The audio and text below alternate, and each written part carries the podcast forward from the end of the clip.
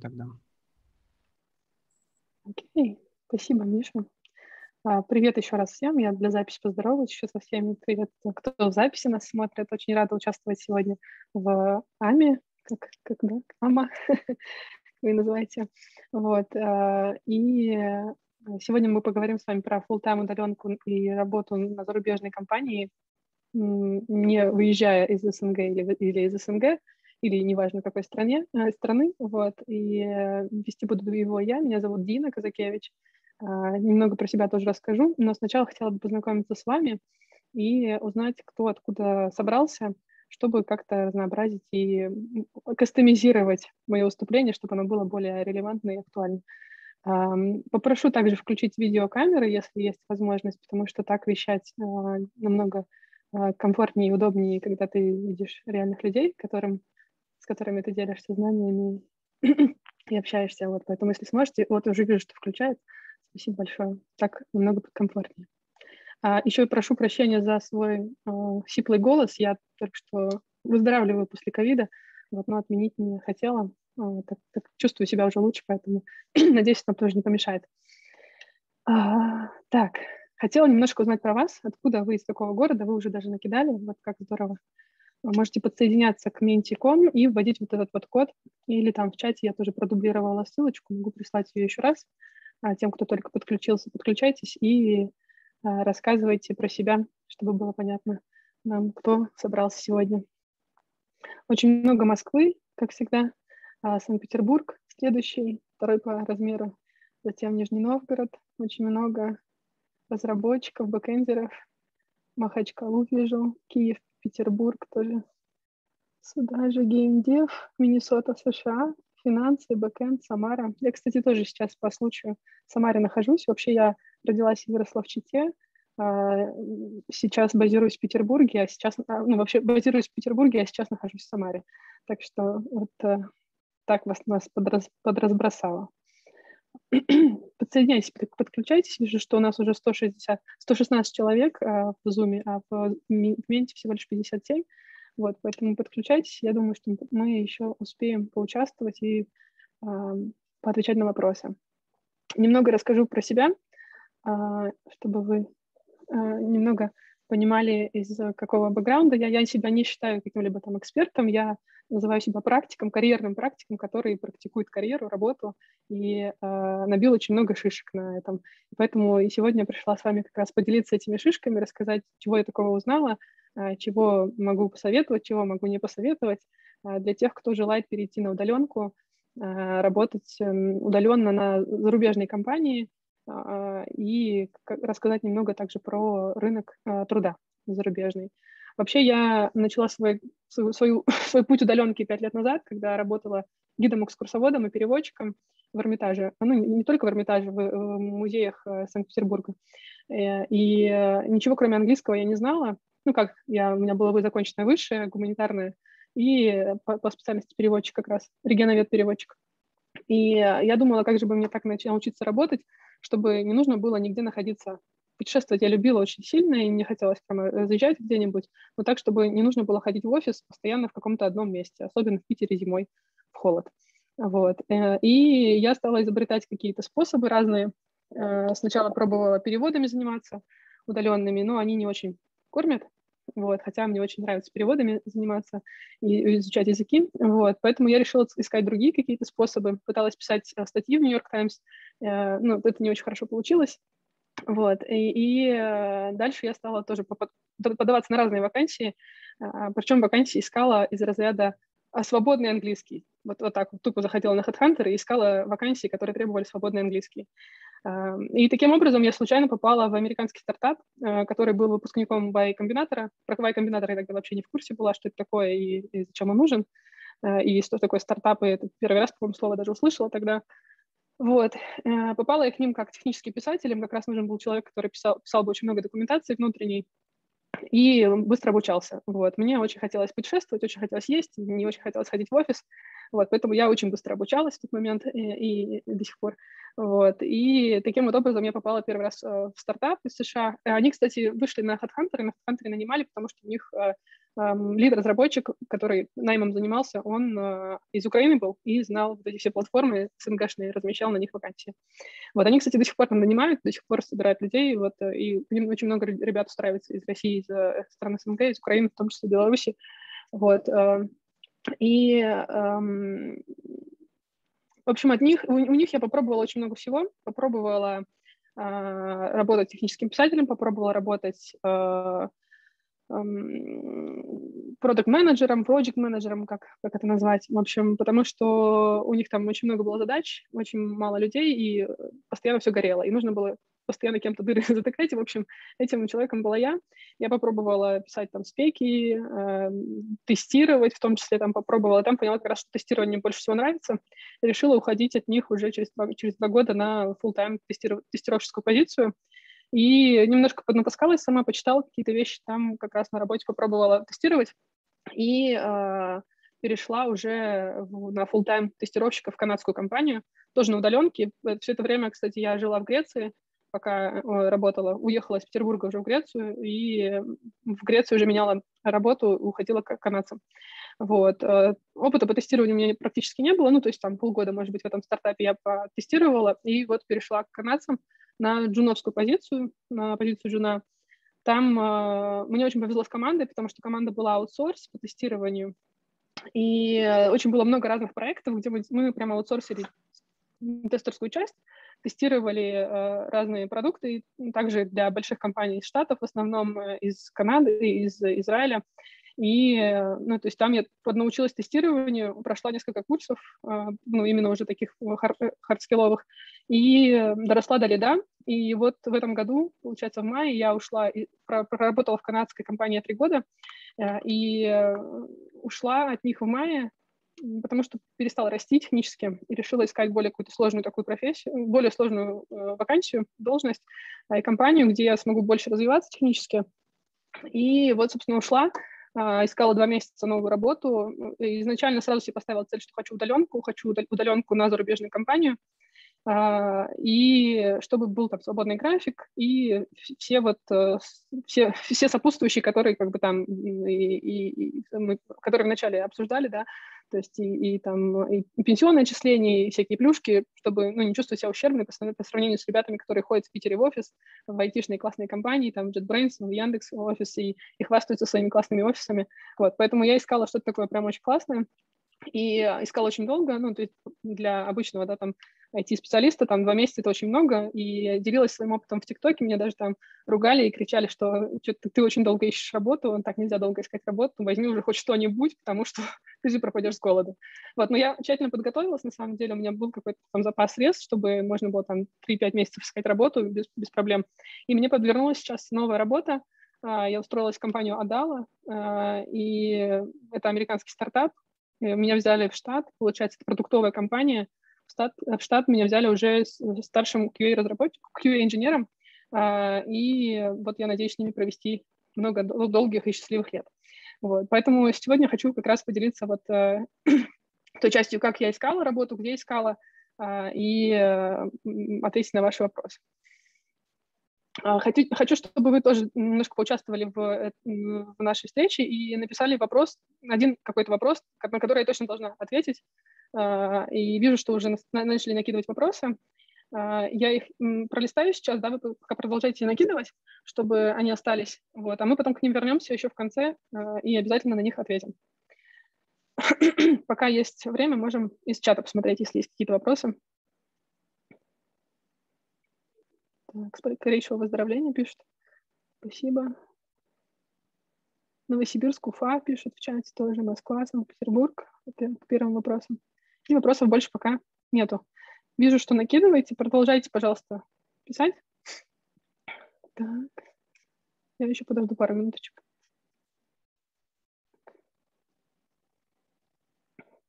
Так, я, наверное, переключу сейчас слайд, и он уберет вопросы. Поэтому постарайтесь, пожалуйста, побыстрее накидать сюда. Иначе я, я немножко тупанула с, с, со слайдом. Мне кажется, он не, не позволит дальше накидывать вопросы. если я закрою сейчас.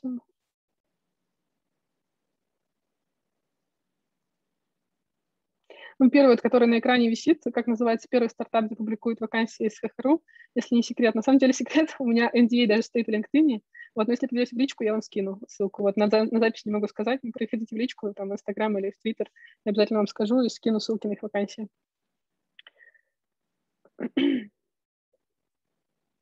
Так, ладно, давайте пойдем дальше. Так, сейчас. Если пока вопросов по вот этой части нет, я вернусь к тем вопросам, которые накидали чуть позже. Хочу начать свой рассказ про вот трудоустройство в зарубежных компаниях с трех типов компаний, которые я для себя выделила за все это время. Это в СНГшный рынок, да, за рабочей силой приходят три типа компаний. Первый — это охотники за, я их так называю, за дешевой рабочей силой, cheap labor hunters. Они приходят сюда аутсорсить, либо, либо заутсорсить что-то, да, либо какой-то большой проект и нанимают какие-то более крупные аутсорс-шопы, которые разрабатывают, либо напрямую нанимают к себе, ну, то есть также в штат, но при этом точно так же аутсорсе. И обычно их посыл такой, то есть мы не хотим платить очень много, мы хотим платить вам очень мало, вообще желательно вообще не платить, может быть, там двести баксов, и вам достаточно будет, потому что вы же в России живете, а, а у вас зачем? Вы, вы дешевле Индии. Ну, на самом деле, на глобальном рынке это прям какая-то большая проблема, что вот считается, что там в России очень дешевая рабочая сила, и прям, ну, то есть нормально там для вот стартапов, для основателей стартапов в тех же Штатах обсуждать такие вещи, как пойти и заутсорсить там в Россию, Украину, в Беларусь, чтобы прям очень-очень хорошо сэкономить на разработке. Причем они ходят не только в Россию, но и, в, там, например, в Латинскую Америку, в Индию. В Индии, кстати, сейчас меняется немножко рынок труда, и у них там очень много юникорнов появилось в последнее время, и зарплаты достаточно сильно скаканули у разработчиков, и они поэтому не особо охотно даже в последнее время идут в Украину, больше, в основном, в, простите, в Индию, в основном идут вот как к нам в СНГ. Это такой вот такие, такой класс охотников за дешевой рабочей силой. Затем приходят еще другие компании, которые, которые позиционируют себя как компании, которые пытаются влиться в местную, как бы, тусовку и быть якобы местными и платить столько же, сколько местные, и ничего выше рынка не предлагать. Вот как бы конкурировать с местными, и, как бы, мы и так вам там даем возможность общаться на английском, не знаю, свободно работать. Особенно это было до пандемии, когда говорили, что удаленка — это там преимущество какое-то, такое, типа, как бонус. И поэтому они как бы приходили на, рынок, на местный рынок и говорили, что мы, например, не хотим вам ничего предлагать лучше, чем те, кто на местном рынке работает. И третий тип компаний — это те компании, которые... Мне вот они больше всего нравятся. Это те компании, которые говорят, что мы не хотим не привязываться ни к какому локальному рынку, мы хотим развивать глобальный рынок и нанимать только лучших на глобальном рынке и, и ну, соответственно, им платить, естественно, и предоставлять нужные бонусы, чтобы за них конкурировать, потому что они, естественно, тоже себя ценят, и, ну, абы, абы куда работать не пойдут, и за абы какие условия тоже не пойдут, не согласятся. Вот. И такие э, компании, это, например, э, если говорить про представителей, да, вот охотники за, за дешевой рабочей силой, это как раз тот, тот первый стартап, в котором я работала. А, а, если говорить про местных игроков, то GitLab очень хорошо сюда вписывается в такую, в такую схему. У них на сайте очень хорошо расписана политика и, там, и бонусов, и компенсаций, и как это все зависит от какого-то места, где ты находишься. Даже читала где-то в Твиттере лайфхак, что если ты устраиваешься в GitLab, то желательно сделать московскую прописку, тогда зарплата может, будет, будет намного больше, потому что в регионах у них там другая формула и для регионов, и, и немного другая зарплата получается. Хотя, по сути, тоже удаленка у них. И третий, к третьему типу относятся компании, например, Hotjar и, или тот же Basecamp, которые раньше тридцать семь Signals назывались. Они, там, тот же Buffer, по-моему, тоже они удаленные полностью.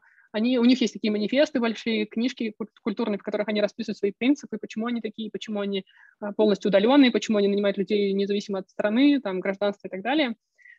И у них чаще всего открытые там рейты, и они пишут, сколько примерно они готовы платить. Ну и, соответственно, к ним большая конкуренция тоже. Вот, это такие примеры по примерам компаний. Там, так, далее, там появились вопросы, да, в чате я вижу. Так, сейчас посмотрю. Ты работаешь как и пэ, спрашивают. с российскими компаниями. А, ты работаешь с российскими ИП. Да, я работаю с российским, как российское ИП. Да, то есть я зарегистрирована как ИП, но про это чуть попозже расскажу. Есть еще разные способы работы, сотрудничества, поэтому это не единственный способ. Если говорить про выгодные направления стран, да, стран, в которых компании обычно находятся, которые предлагают удаленку и которые приходят к нам сюда, это США, естественно, на первом месте. Это, наверное, больше всего количество удаленных вакансий. Это как раз США. Затем Европа, Израиль, Канада. И вот Гонконг примерно сейчас стал появляться. Если говорить там про, опять же, вот пять лет, да, сколько я третий раз меняю работу, и за третий... В третий раз вот сейчас появляться стали китайские, гонконгские какие-то игроки. Я последний раз, когда вот сейчас собеседовалась, было, было две компании, которые были как раз вот из, из азиатского региона. Это GoodNotes, не знаю, знаете, не знаете, такое приложение для э, iPad есть. Вот они в Гонконге его делают, у них в Гонконге и в Лондоне офис.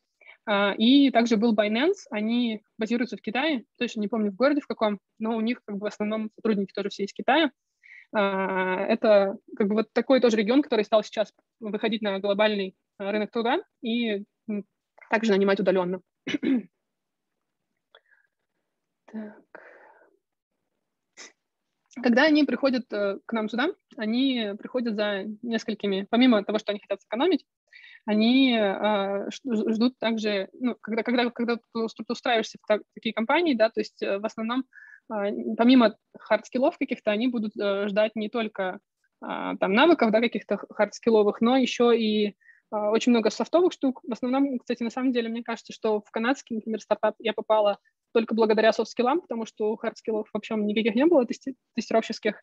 Я очень мало знала инструментов и просто очень хорошо умела общаться, переговоры вести, и благодаря как раз своему там, опыту ведения экскурсий, общения с клиентами, мне кажется, вот я в этот стартап попала только из софт-скилловых каких-то соображений, вот, но благо научилась уже техническим вещам там в процессе. Вот. И когда они приходят к нам сюда, они ждут э, э, несколько вещей. Это вот индивидуальный подход в плане того, что когда вы откликаетесь на вакансии, э, часто я знаю, что многие отсылают прям пачками по семьдесят, там, по сто штук в день э, для того, чтобы...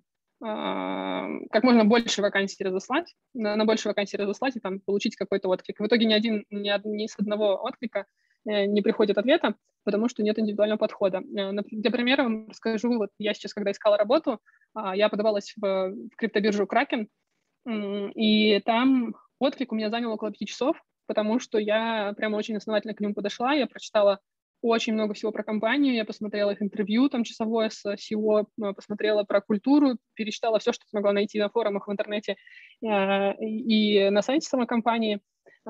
И это как бы не считая тестового, да, то есть я тестовый еще сюда не, не учитываю, только отклик, занял около пяти часов. Потом, правда, в Binance я уже на, на основе этого всего всего лишь час потратила, потому что изучила то, что там примерно подобные были вопросы. Вот, но я очень так индивидуально подхожу к, к откликам. И, например, если сравнивать там с другими ребятами, с кем общалась, кто тоже ищет работу, они там по семьдесят говорю, в день отсылают, и ну, выхлопа ноль практически. Меня на практически на все вакансии, на которые я откликалась, либо зовут на выполнение тестового, либо на собеседование. Вот, отказов тоже очень много, вот, но, в принципе, меня радует, что э, ну, мой отклик, он привлекает внимание и каким-то образом помогает людям понять, что мне интересна эта вакансия, такой вот индивидуальный подход передать. А, также, помимо, опять же, хард-скиллов, да, понимание айтишного контент, кон- контекста, м- что я под этим подразумеваю, что, например, у нас среди нас может быть могут быть не технические ребята, не, не только разработчики, но если есть те, кто, вот, как я же, например, не, не технарь, да, изначально по основному образованию сейчас ищет способы попасть в ай ти, это такая достаточно актуальная сейчас тема, очень много школ, школ которые там, переучивают, обучают, то о, очень многие проваливаются на том, чтобы, на том, что не понимают айтишный контекст в принципе, ну, то есть там скрамы, канбаны, вот эти вот процессы разработки, э, э, циклы и так далее, ну, то есть каким-то образом это все работает, и вот просто какие-то бизнесовую логику не понимают, как это все, бизнес как работает, да, айтишный, и поэтому проваливаются даже, ну, как бы вот на собеседованиях как раз из-за того, что не могут поддержать разговор, а еще и на английском нужно общаться на эту тему, вот как раз вот по вот этим темам. И также сюда же можно в эту же, в эту же кучу стартап-контекст. Почему я контент хочу сказать постоянно? Стартап-контекст, это под этим я подразумеваю вот именно культуру стартапа, да, теорию, тестирование теории очень быструю, Это все можно посмотреть, например, в книжках, которые рассказывают про стартап. По-моему, есть Running Lean, старт, книжка называется, про стартапы как раз, и там как раз про тестирование теорий. Вот, вот этот момент тоже может помочь.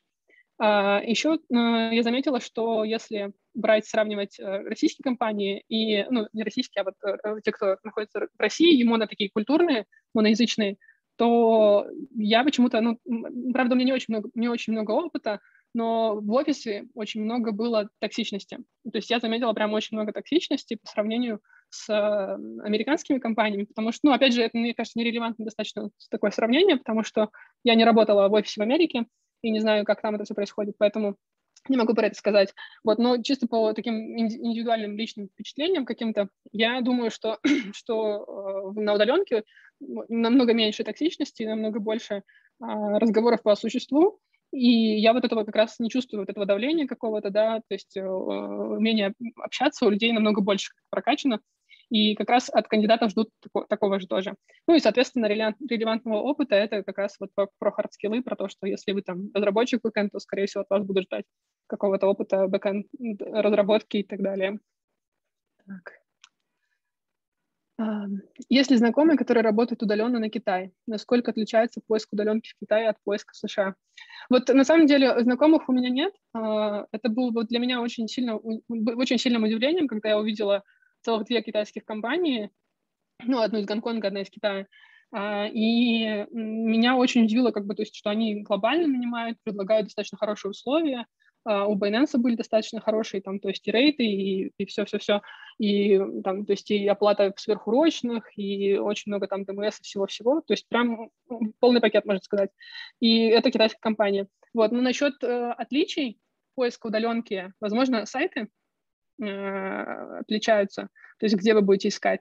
А, а если говорить про компании, про работу, про саму, да, то есть меня удивило, например, у Binance есть такая штука, они переработки, то есть прям у них очень ценятся, и они прямо спрашивают на собеседовании открыто, ну, то есть для меня это прям очень прям красный-перекрасный флаг, они прям на собеседовании меня спросили на первом самом, как вы относитесь к, удал... к переработкам, оплачиваемым переработкам, да, мы компенсируем все, все такое, но у нас, типа, люди по двенадцать часов работают в день.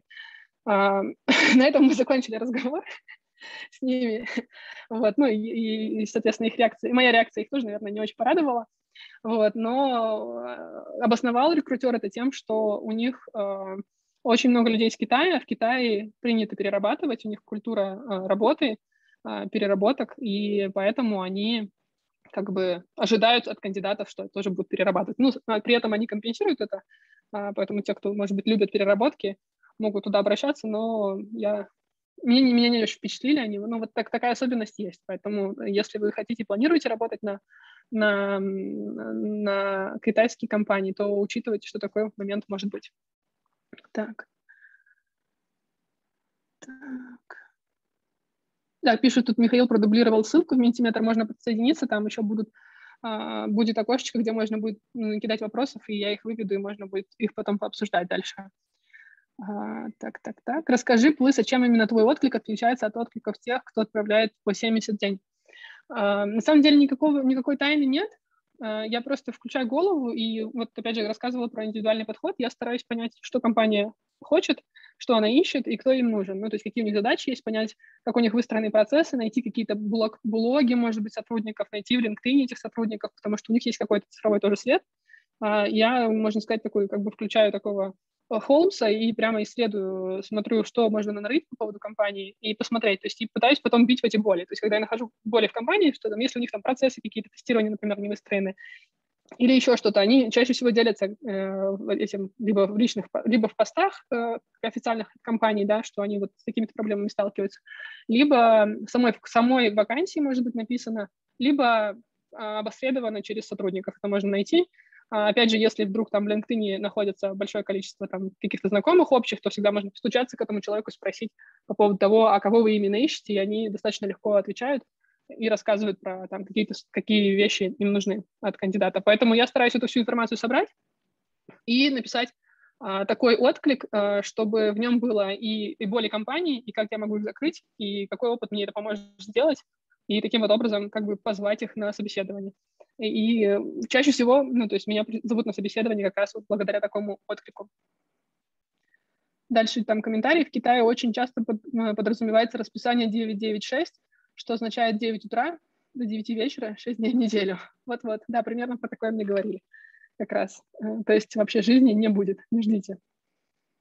Зара... Так, зарабатываешь ли ты на телеграм-канале? Что думаешь про каналы около зарубежных вакансий, джимат, про, про Function Jobs? А, на, пер... на первом видел, как рубанки, так и тот же Binance. А, нет, я не зарабатываю на телеграм-канале пока еще, а пока это еще в зачатке. Я просто делаю для себя. Как раз вот, кстати, телеграм-канал у меня появился, потому что я очень много работы искала. Первую свою удаленку я искала около двух лет, пока работала в офисе. Переводы там какие-то частично делала, и вот как раз э, гидством, гидством и переводами занималась. Вот. И как раз пока вот эти два года искала, э, я не знала, куда девать эти вакансии, рассылала их там друзьям, находились какие-то суперклассные вакансии из разряда, там, не знаю, путешествовать триста шестьдесят пять дней в году, а мне как раз это очень сильно нравилось, и ничего не делать, есть, и тебе за это платят деньги. То есть я эти вот вакансии находила, я не знала их, куда девать, рассылала друзьям, друзья уже потом просто плеваться от этого стали, говорили, да отстань ты от нас, нас устраивает моя, наша, наша работа, вот, э, нам не нужно, в общем-то. Вот, и в какой-то момент я решила, что надо, короче, делать, наверное, Telegram, потому что, ну, меня уже все просто посылают с этими вакансиями, я не могу в личку всем кидать. Ну, так появился вот Telegram-канал, но на нем пока я не зарабатываю. Простите. Чего не ждут от кандидатов? Я часто, когда консультирую людей по поводу удаленки, когда приходят по, по, по там, совету просить или спросить, как, как устраиваться или как перейти на удаленку, на зарубежную именно, очень многие отваливаются на моменте того, что думают, думают, что... Ну, то есть они не откликаются даже на вакансии, потому что думают, что нужен прям супер идеальный английский. И, или там профильное образование, если говорить про айтишку, да, то есть многие думают, что вот у меня нет профильного образования, и я не, не буду откликаться на вакансии. Они как бы сразу обрубают свои шансы, сразу же, то есть не откликнувшись еще, решают за это кручера. И это, мне кажется, самое такое сильное заблуждение у людей, которые пытаются перейти на удаленку зарубежную. Это как раз вот не, не, не позволить себе откликнуться, в принципе. Вот. По поводу профильного образования, здесь такой момент, что образование профильное чаще всего нужно для, для релокейта, как раз, как раз когда вы хотите завести трактор и переехать. Вот. Но оно нужно там чаще всего, в, насколько я знаю, опять же, я не эксперт в этой сфере, поэтому можете поправить меня. Но, насколько я знаю, профильное образование как раз нужно для получения рабочей визы, чтобы аргументировать, что вы действительно эксперт в своей, в своей сфере, которого там нет в этой стране, и нам как раз вот вы нужны. Вот. А для удаленки как раз этого не нужно. То есть если вы там обучились на каких-то курсах, это, в принципе, тоже подойдет. Если вы не отучились на курсах, как я, например, почитали пару книжек про тестирование, потом пошли собеседоваться, то тоже, как видите, есть наглядный пример, что берут. Вот. Потом еще люди отваливаются на этапе, когда, говорят, когда видят, что нужен там fluent английский, говорят, вот, там, advanced или даже fluent, да, многие тоже боятся, но на самом деле берут с разным английским в зависимости от того, какая ваша вакансия, какая ваша должность и какие задачи, будет варьироваться и уровень английского. Ну, то есть разработчики достаточно низкий уровень английского, ну, то есть на уровне, что они могут объяснить свои, свои мысли, ну, какие-то суперфилософские беседы они вряд ли будут вести. Вот. Но при этом, как бы, опять же, ни идеального акцента ни у кого нет. Все, все работают разные, ра- работают из разных стран. Помимо там, носителей, да, канадцев, американцев, чаще всего аутсорсят еще и в Латинскую Америку, там, в Индию в ту же. И, соответственно, команды очень такие разные, мультикультурные. И, соответственно, английский тоже у всех разный. И если сомневаетесь, если боитесь переходить на, вот, опять же, откликаться на такие вакансии даже, я бы все равно советовала откликнуться. И, ну, дать рекрутеру решить, насколько ваш английский подходит или не подходит. Если вы можете поддержать какую-то базовую беседу и аргументировать свою точку зрения, то, скорее всего, у вас, ваш англи... вашего английского хватит для работы. А, как переводчик могу вам сказать, что мой английский проседает на работе, на такой удаленной, потому что я помимо... Там, по, ну, очень мало достаточно... Очень мало общаюсь на английском, потому что почаще всего ты сидишь просто дома один и работаешь, и там пара, может, тройка созвонов в день по полчаса. А, и созвоны заключаются в том, что сегодня я сделал это, а завтра я планирую сделать вот это, и нету блокеров, или есть блокеры. Вот, собственно, ко всему, к этому ко всему сводится общение. Вот, ну, там есть какие-то, если более сложные задачи, то их нужно аргументировать, там, какую-то свою точку зрения, то, конечно, будет требоваться более, более сложный уровень английского, но, как бы, прям супер какого-то грандиозного и нативного владения никто от вас не требует. Вот, поэтому советую откликаться и...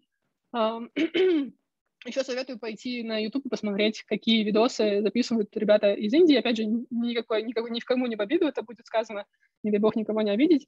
Вот. Но ребята из Индии вообще не смущают, что пол, полмира их не понимает, хотя они называют себя носителями, и при этом они работают в разных странах, и, и этот английский им не мешает никак устраиваться в разные стартапы. Поэтому если хотите поднять самооценку, пойдите посмотрите, я думаю, что этого вам хватит. Вот. Спасибо за thumbs up. Вижу, вижу. Затем многие спрашивают также по поводу э, временных зон. Если там, компания из Америки, то многие думают, что нужно будет работать там всю ночь.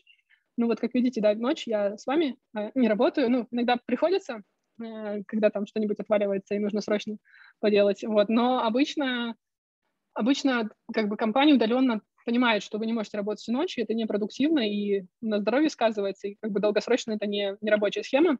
Вот, поэтому чаще всего требуют там три-четыре часа оверлэп, который вот позволит там вам созваниваться, синхронизироваться с командой, посмотреть задачи на завтра и все. Ну, то есть вот я в восемь часов обычно заканчиваю, у меня расписание обычно... Ну, то есть я такой человек больше к вечеру, который больше работает, вот, поэтому я либо с утра работаю, потом днем делаю перерыв, либо... И потом вечером на созвоны прихожу, либо работаю с двенадцати до восьми, а с утра занимаюсь своими делами, либо сплю просто до двенадцати, если есть такое желание. Когда особенно болеешь, это прям очень классно. Так. Для визы тут пишут, что нужно профильное образование или семь, оп- семь лет опыта релевантного. Ну вот, да, есть люди, которые знают и подтверждают это. Так. И, и еще такое заблуждение тоже одно бывает, что люди думают, что на зарубежную удаленку требуются только эм, разработчики. Это не так. Очень много нетехнических должностей. Э, я не знаю, на самом деле в чате можете понакидать плюсиков, если нетехнические ребята, там, тем, кто занимается копирайтингом, маркетингом, может быть, кастомер-поддержкой, э, поддержкой пользователей, какой, какой, какими-нибудь вот такими вещами. Если в чате, то будет интересно знать. Вот. Но вообще э, вакансий не технических, вот дизайнеры, кстати, да, тоже забыла, очень много вакансий не, не технического профиля, ну, то есть именно вот таких около айтишных, но не разработчиков, если говорить вот так. Вот, и поэтому тоже советую посмотреть их, поизучать этот рынок, потому что, ну, достаточно выгодно, интересно, ну, и плюс глобальная такая, глобальная карьера, она всегда лучше локальной, потому что вы и прокачиваете какую-то свою узнаваемость среди, в экспертной как раз среде, и на конференции будут звать на, не только на местные в Москву и в Питер, да, а уже можно будет говорить про какие-то более глобальные вещи, ну и, соответственно, ценность своя тоже ваша повышается таким вот образом. Вот, поэтому это такой тоже вот один из мифов, который я надеюсь, что я тоже смогу развеять сегодня. Ну, опять же, если много так вакансий, да, то, соответственно, очень много людей хочет туда попасть. И не все так просто, там, и прям очень всех ждут с открытыми, с распростертыми объятиями. Вот, всех ждут, но на всех мест тоже нет, и очень большая конкуренция. Если говорить про то, с кем нам приходится конкурировать, когда устраиваемся на удаленку, то а, здесь а, можно сказать, что мы конкурируем с, с, с, с, во-первых, с носителями, с местными, да, людьми, которые живут в этих странах. Если говорить там про американскую компанию, то это будут люди из США, естественно, да, местные. Если говорить, например, про позиции копирайтинга, маркетинга, да, то, скорее всего, возьмут людей, которые владеют английским там, как, как родным языком, да, и будут более прикольные маркетинговые тексты писать. Вот. Ну, а если говорить про там, разработчиков, да, и про более технические вещи, то мы точно так же конкурируем с местными, но в меньшей мере, потому что американские, например, те же разработчики, они стоят намного дороже, чем ребята из России, из СНГ. Вот, поэтому тут как бы у нас есть преимущество, даже если как, говорить про начинание, да, то как бы, когда начинаешь, то э, переходить на удаленку, то, скорее всего, будешь просить сумму меньше, чем ребята, которые в Америке живут, поэтому в, в этом плане мы можем конкурировать с ними. А, ну, также мы говорили про вот Индию, да, ребята из Индии, они давно, на самом деле, про, про, нюхали этот, эту лазейку и работают очень часто на американские компании. Вот сейчас они, кстати, стали выходить и создавать свои стартапы, и я уже говорила вначале, что даже некоторые становятся юникорнами и, и э, получают огромные какие-то финансирования и нанимают потом уже пол Индии к себе. Латинская Америка, у них какое преимущество у этих ребят? Временная зона, то есть они могут находиться в одной временной зоне, работать, быть доступными для звонка вот именно в то время удобное, в которое работают э, компании. Ну, то есть там с девяти до пяти американского, по американскому времени, и в этом плане у них может быть преимущество. Вот. Насчет качества разработчиков я там не знаю. Вот это первая сейчас компания, первая вот компания, в которой я работаю с ребятами из Латинской Америки. Um, до этого были, но я не так плотно с ними работала, поэтому не могу сказать про качество работы. И, про... и ребята, конечно, из СНГ, это ребята, которые с нами тут живут, и они как бы вот тоже, кто выходит на международный рынок, они тоже становятся нам конкурентами. Вот, поэтому это примерно вот такой вот как бы в плане того, с кем мы конкурируем. Вот, но при этом все равно, э, я думаю, что не, не нужно бояться выходить на удаленку, потому что э, вам нужна всего лишь там одна вакансия, на которую вас возьмут, на которую вы подойдете, вот, а не миллион этих вакансий, поэтому я думаю, что стоит попробовать. Um, так, есть ли вопросы по, вот до этого? Вижу, что есть, можете докидывать. Еще на этом слайде, я думаю, можно будет еще написать вопросов, и там еще будет один слайд, где тоже можно покидать будет. Так. У меня есть крутые хардскиллы, свободный английский. Как разобраться в законах и визах для понаехав? А вы хотите переехать куда-то? И, и, и, или вот я не понимаю вопроса. Как разобраться в визах для понаехав? Немножко не понимаю свой вопрос. Если можете в чате как-то разъяснить, то будет круто. Я пока его пропущу тогда. Сейчас, секунду я... Может быть, человек может поднять руку прямо а, кстати, да. и зачитать кстати, да. или объяснить, что он хотел. Спасибо, да-да, будет круто прямо. Нет, нет желающих. Давайте пока пропустим тогда, и потом вернемся к нему. Есть. Ой, нет. Есть? Василий, есть. Давайте. Привет. Привет. Это вопрос от меня. Я хочу...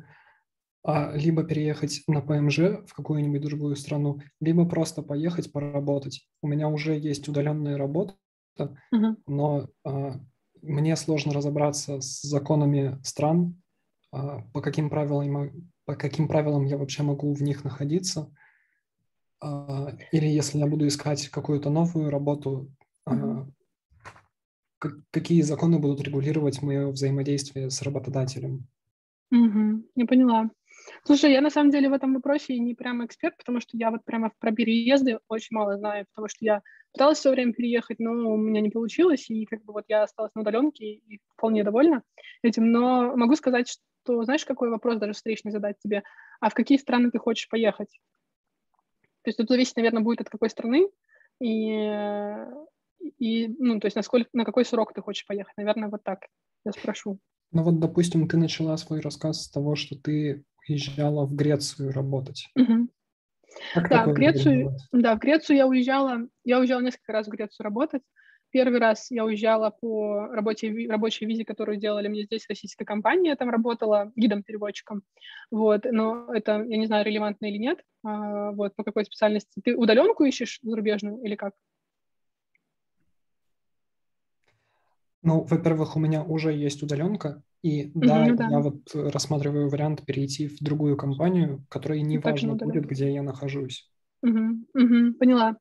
Вот, а второй раз в Грецию я переезжала уже, то есть имея удаленную работу, вот, я поступала в университет на годовые там какие-то курсы, потом даже в университетный курс поступила, и у меня была студенческая виза, и я там находилась вот таким вот образом, как бы и нелегально работала. Вот, но так как у меня средства приходили в Россию, то это никого не волновало вообще, в принципе, и в Греции есть, ну, то есть есть в Греции, в Испании, во многих, по-моему, странах ЕС есть такая штука, называется экономически независимый человек, по-моему, так называется, виза экономически независимого человека, если кто-то знает, может быть, в чате маякните, вот, и она позволяет находиться, по-моему, до года или даже дольше, можно даже там ПМЖ или ВНЖ получить, ВНЖ, наверное. Вот, и э, суть в чем, что, короче, ты, если ты вне Греции, вне ЕС зарабатываешь э, от двух тысяч евро в месяц, если там у тебя есть какая-то э, недвижимость, которую ты сдаешь за рубежом, в России имеется в виду, да, а не, вне Евросоюза, если у тебя есть какой-то бизнес, который тебе эти деньги приносит, то ты можешь пойти получить такую вот визу и находиться там сколько угодно, вот, и при этом не становиться налоговым резидентом этой страны, что очень удобно, потому что, например, в тех же США после там полугода ты становишься резидентом и должен а, платить им налоги, вот, и, соответственно, вот прямо с удаленкой переехать в США на постоянку достаточно сложно, а, а вот в Европу можно по вот таким вот штукам. Спасибо. Так. Ага. Вот, поэтому посмотри в эту сторону, если как бы сторона не принципиальна, вот, можно начать с нее, а, а дальше уже там разбираться постепенно с чем, как, по, по мере поступления вопросов. Так, дальше, так, так, так, подождите, это мы ответили. Там где-то еще был первый, который я пропустила. Э, врать или не врать в резюме? Однозначно врать. Ну как, э, приукрашивать.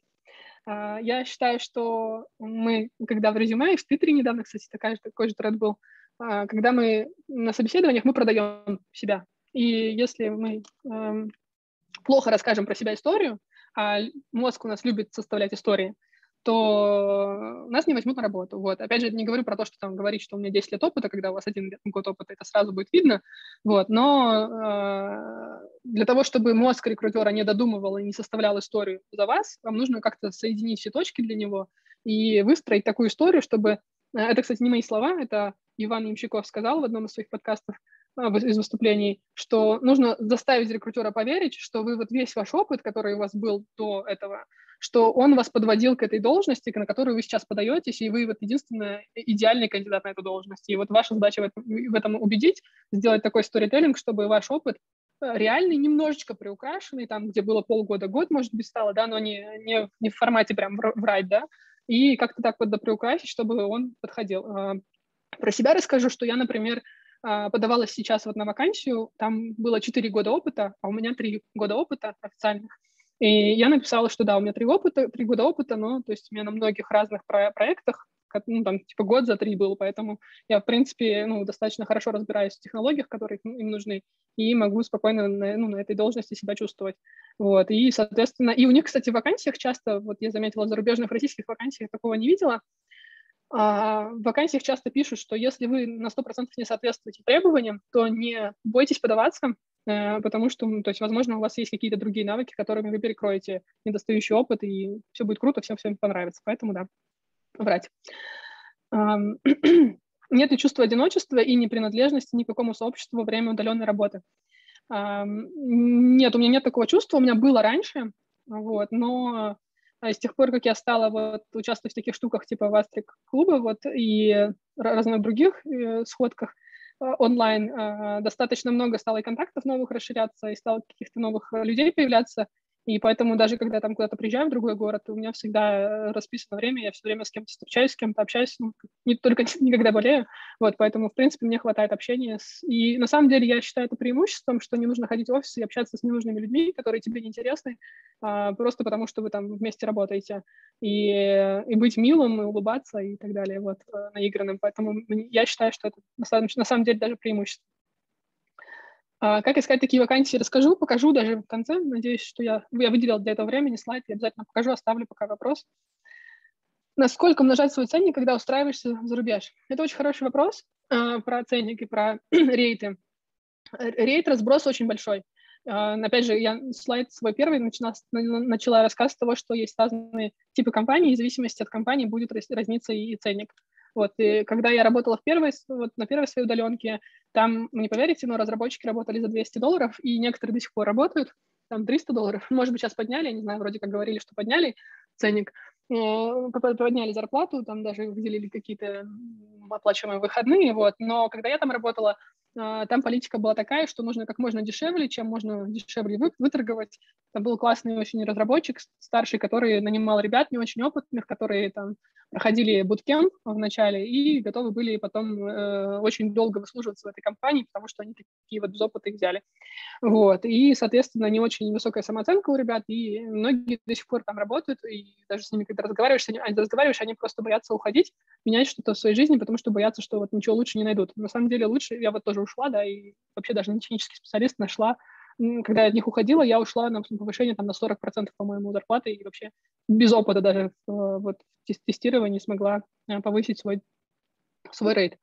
Вот, поэтому тут разброс очень большой, и если как бы смотреть на компании, да, то опять же компании, например, Hotjar, например, там тот же Basecamp, да, они какую-то задают такую вот политику по зарплатам, по уровню зарплаты примерную, и можно вот на, на них ориентироваться, на тех компаний, которые открыто заявляют, что они глобальные, что они рейд какой-то там, ну, не занижают, супер низкие не платят и готовы платить достойную зарплату достойным специалистам, вот, и как-то на них ориентироваться, вот, то есть и тут, тут разброс, получается, будет вот от двухсот долларов в месяц, да, это получается сколько, две тысячи четыреста в год, да, ага.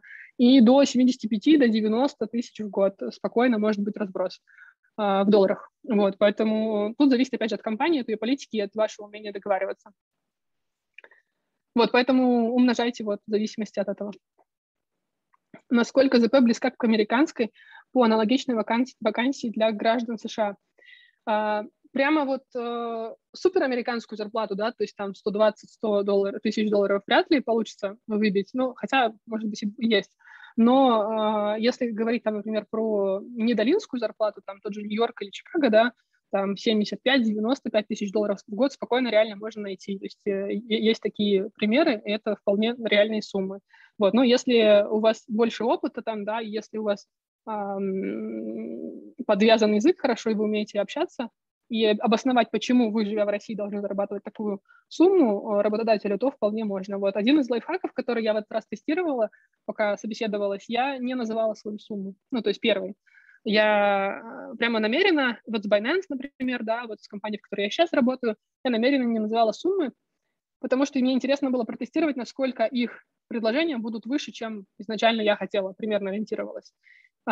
И мне понравился этот эксперимент, потому что мне предложили реально больше, чем я изначально планировала, когда уходила из компании, думала, что там повысится, может быть, настолько-то, примерно там десять-двадцать процентов, но повысилось намного больше, поэтому есть вот такой лайфхак, можно пробовать вытягивать из рекрутеров или, если это там основатели компании, из них бюджет. Вот, каким образом это делать? Можете написать мне в личку, я скину вам, как я написала это текстом. Вот, но вкратце могу рассказать. Я просто спрашиваю, говорю, что я не готова сейчас прямо сказать сумму, потому что мне не до конца понятны условия контракта, и мне интересно услышать остальные бонусы какие-то, которые мне полагаются, и полагаются ли вообще. От этого будет зависеть сумма контракта.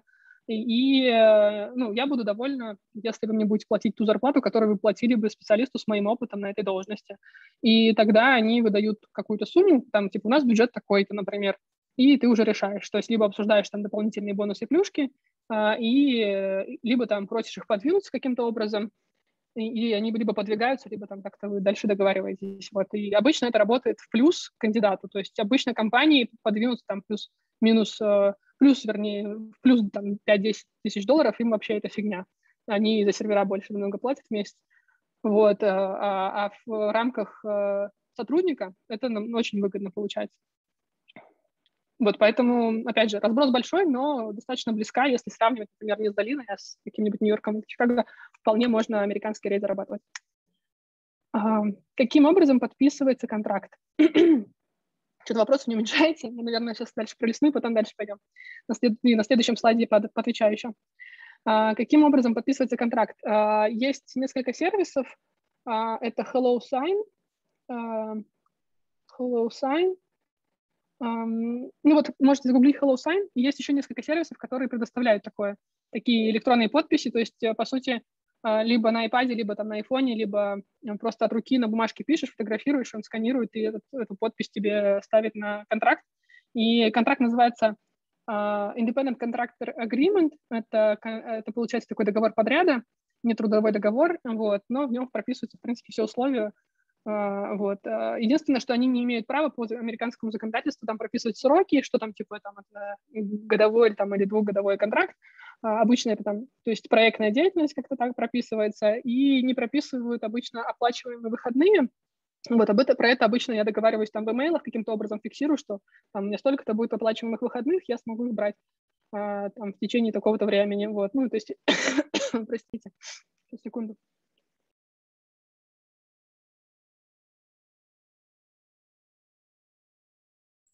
Там вопросов еще двадцать восемь штук, а это только второй из двадцати восьми. Да, я вижу, что вопросов, я уже даже задыхаться начала. Я пере, пере, пока пере, перелистну вопросы, там дальше будет слайд, мы еще на них пойдем ответим. Давай с тобой разделение труда устроим. Я буду тебе вопросы читать, а ты будешь на них отвечать. Заодно параллельно давай. Получится. Давай, будет круто прям, да. Вот, я сейчас тогда расскажу про формы сотрудничества как раз, и э, потом мы отвечаем еще на вопросы. Хорошо? Договорились. Спасибо, что предложил, кстати, так удобнее, да, меньше говорить придется. Формы сотрудничества. Вот спрашивали, да, как ИП работаю, да, работаю как ИП, и у меня очень удобно, что я прописана в регионе, у меня патент достаточно выгодный, то есть там я около десяти тысяч в год плачу налогов, по-моему, всего лишь, вот, то есть практически чистый, чистое, все остальное, все моим доходом, вот, потому что это ИП плюс патент именно в моем регионе, опять же, не во всех регионах такое может быть, вот, проверяйте законодательство своего региона, вот, знаешь, что точно, что в Питере и Москве в центре этого нет, там по шестьдесят тысяч патенты в год, сто, в месяц, в год стоят, вернее, вот, но если выехать за, там, тот же какой-нибудь Всеволожск в Питере, пригород уже не в Ленобласть, да, не в городе, то там тоже патенты достаточно дешевые. По-моему, те же десять тысяч будет стоить. Вот, поэтому проверяйте законодательство. Очень удобно. Мне помогло просто проконсультироваться один раз с бухгалтером. четыре или пять тысяч стоила консультация. Она все разложила по полочкам, рассказала, как, как что выбрать и как все оплачивать. Очень достаточно, ну, очень удобно, легко. Я сама все это делаю и не обращаюсь к, к бухгалтерам больше. Затем самозанятость есть. Единственное ограничение, там два миллиона в год, и это быстро пере... плевывается таким зарубежным контрактом, поэтому часто это невыгодно. Ну, для начала можно попробовать, если там, чтобы сразу не, не открывать ИП и не а, подписываться на пятьдесят тысяч, да, это еще там страховые, медицинские платежи, все равно платишь. Вот, и чтобы сразу вот на такое не подписываться, можно попробовать как самозанятый поработать, в принципе, достаточно удобно. То есть заходишь в приложение, регистрируешься и, ну, то есть по факту получения средств откладываешь проценты, плачешь четыре-шесть процентов, по-моему, в зависимости от региона. И еще как физлицо можно работать, например, тот же Binance, они на, на отказ отказываются работать, на отрез отказываются работать с ИП. Они говорят, что мы работаем только с физлицом. А, почему, я не знаю, какие-то там у них личные там, их истории, я не вдавалась в подробности. Вот. Но суть в чем? В том, что вы работаете как физлицо, по договору также подряда, и просто три эн дэ эф эл в конце года оформляете, до апреля следующего года, и платите тринадцать процентов с того, что заработали, вот, как-то так. А, как, как на доход физлиц получается, как если бы, например, вы продали там дом или квартиру, которую недолго владели, и вот э, заплатили бы тринадцать процентов с разницы. Um, как вести переговоры? Мне кажется, что удобнее вести переговоры по email. В прошлый раз, когда в канадскую компанию устраивалась, я вела по телефону, было не очень удобно, потому что нужно было прям моментально отвечать на вопросы, и потом ты думал, эх, а если бы вот так ответил, то э, вот такого вот эх в имейле нет, в имейле часто можно подумать, и вот желательно переводить это все в имейл, говорить, что давайте мы сейчас с вами там обсудили, да, что мы устраиваемся, там работаем, да, но давайте условия по имейлу а, а, а, обсудим, потому что так удобнее, останется какой-то трейс, и можно будет потом вернуться к этому, ко всему, поднять. Также не, не, не стоит бояться брать один день на подумать, чтобы, опять же, придумать хороший ответ на какой-то email.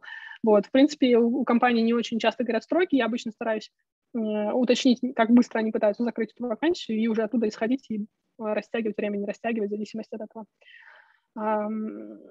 Когда обсуждаете какие-то суммы, опять же, вот частый вопрос, какую сумму, да, выбирать, какую запрашивать сумму, особенно если вдруг они отказываются сказать их бюджет, то здесь вам поможет статистика. Есть очень много отчетов, да, разработчики, наверное, знают, а те, кто не разработчики, есть такие State of Industry Reports, которые помогают определить примерный уровень там, в этом регионе, в котором находится компания.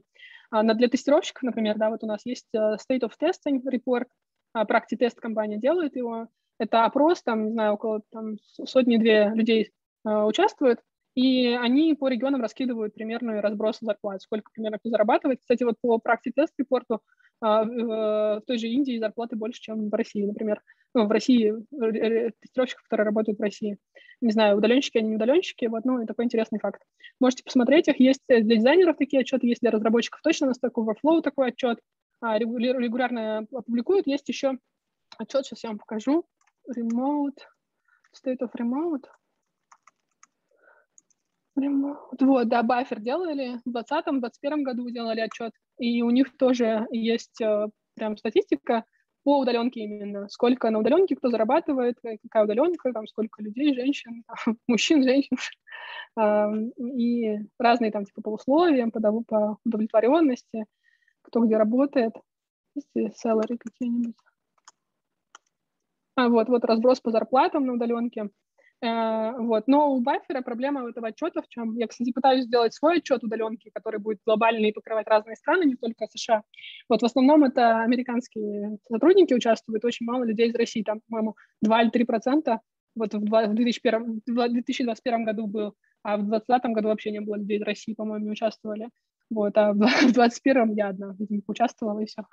Может, еще мои знакомые из Твиттера. Вот, но вот такими отчетами можно пользоваться спокойно.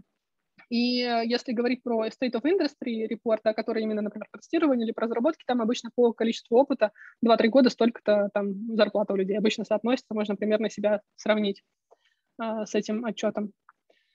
Um, еще Glassdoor, я думаю, многие знают, да, что там статистика, я думаю, это известный факт, Glassdoor, какие-нибудь сайты, и прямо сами компании часто публикуют, да, то есть заходите на сайт компании, обычно, я вам покажу, где-нибудь, например, вот Hotjar, мои любимые, um, они, у них прямо в каждой вакансии, в каждой вакансии, uh, надеюсь, что в этой будет, это я наугад сейчас открываю, у них в конце обычно прописывается сумма, которую они платят а, за эту работу. Вот, то есть можно примерно на них ориентироваться, когда, когда переговариваете, ведете переговоры про работу уже, конкретно, когда про какие-то суммы. Ну, про не выдавайте сумму зарплаты первым, я сказала, вам рассказала. И уточняйте про бонусы и плюшки. Это, кстати, следующий слайд. А, как же ДМС и печеньки, да, и офис, если говорить про удаленку, то это все не отменяется. Но, кстати, я очень много шишек набила на этом. Первый, на первой работе я вообще работала, просто почасовая ставка у меня была, и это привело к очень сильному выгоранию, потому что я ну, настолько как бы загналась по поводу работы, что я стала думать, вот я сейчас просидела в баре два часа, могла бы заработать, просидела там еще, там могла бы вот заработать. И, то есть это превратилось прям в какую-то гонку, я поняла, что так нельзя. Вот, поэтому по часовой оплате стараюсь, ну, советую не работать, стараюсь, стараюсь найти именно так, ту компанию, которая готова будет вам помесячно платить оклады.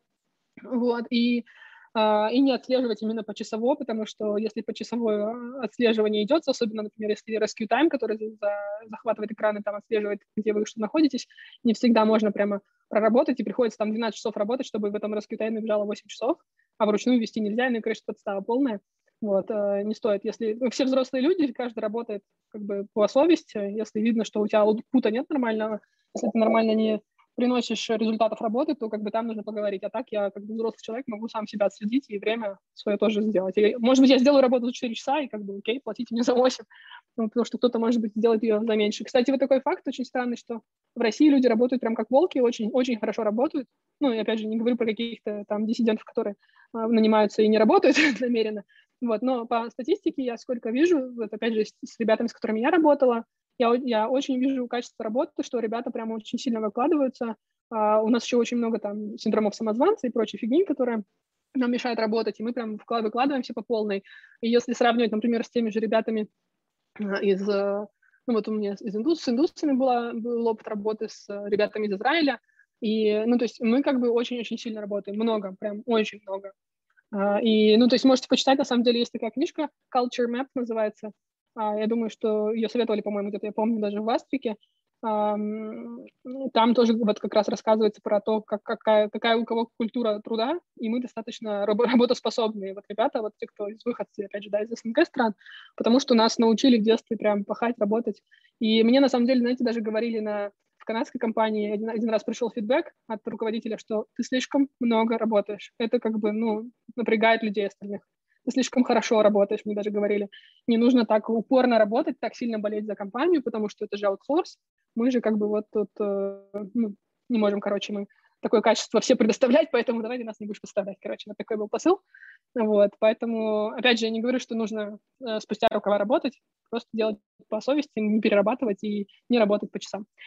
Вот, а, по поводу бонусов и оплачиваемых выходных, если, например, говорить про тот же Hotjar, да, например, вот смотрите, я не рекламу, кстати, компания вообще к ним никак не аффилирована, просто мне они очень нравятся. Я очень давно хотела к ним попасть как-то, и так и, так и не попала, кстати, нет у них тестировщиков последние три года. А, если говорить про всякие там бонусы и плюшки, да, то вы смотрите на сайте компании, и у них часто написано, что они предлагают в качестве там бонусов, вот, например, а, они предлагают там, например, значит, бюджет на холидей, офис, для офиса бюджет, значит, там, что еще, что еще, лэптоп, of your choice, какие-то allowance для well-being, перемоты медитации, не знаю, спорта и так далее, сорок дней выходных в год, шестнадцать недель — это оплата по уходу за ребенком, если там молодые. Сейчас, секунду, наушник отключился. Сейчас, секунду, подключу наушник. Было, кстати, кажется, лучше слышно без наушников. Что? Без наушников тебя стало лучше слышно. Да, плохо слышно было?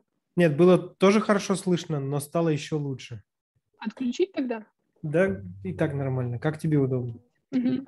Вот, поэтому, короче, плюшки тоже бывают, и почему-то контрактники уверены, что э, эти плюшки не предоставляют контрактникам. Это не так. Э, эти плюшки предоставляют контрактникам. Опять же, у меня подтверждение, я сама личное подтверждение, потому что я э, и в канадской компании, когда работала, у меня были бонусные разные, э, в том числе и оплачиваемые выходные, и, и э, больничные. Вот, но без больничного, то есть не нужно ходить подписывать его, то есть это тоже плюс, вот, и, и сейчас я тоже работаю с, с достаточно хорошим пакетом, вот, поэтому это тоже все можно, просто почему-то я, когда первый раз устраивалась, мне никто не сказал, никто не подсказал, что так можно было, оказывается, поэтому я стараюсь таким вот, такой информацией поделиться, чтобы никто не наступал на эти грабли, а если наступил уже, то как-то ушел с них, вот.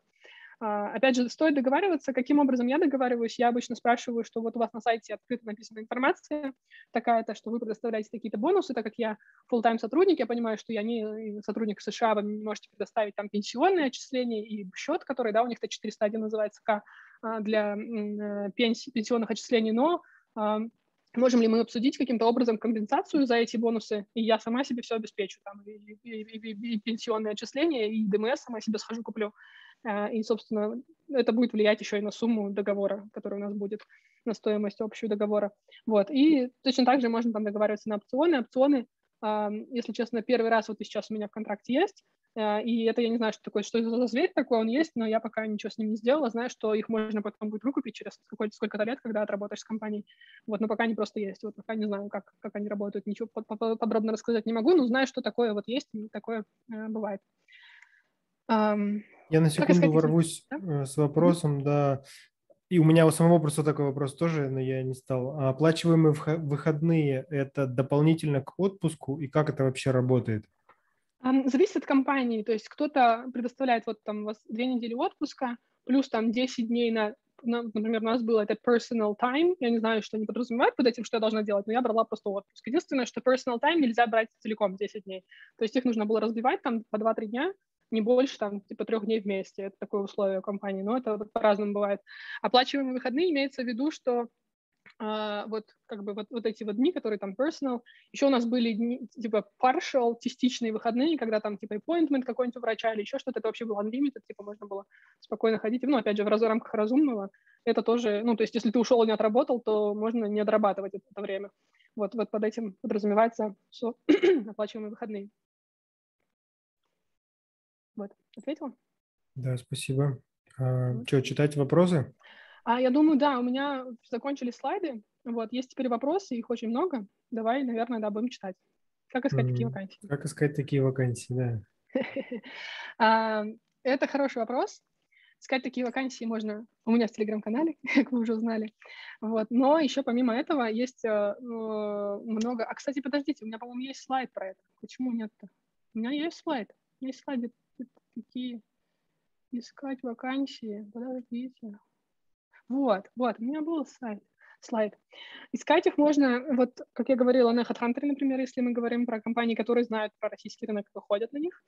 А, вот, искать на английском по ключевикам, да, то есть если мы говорим про меня, то я искала просто fluent English, advanced English, вот таким вот образом. Если говорить про какие-то технологии, то вы сами знаете, как ваша технология называется, вбиваете, там ищете.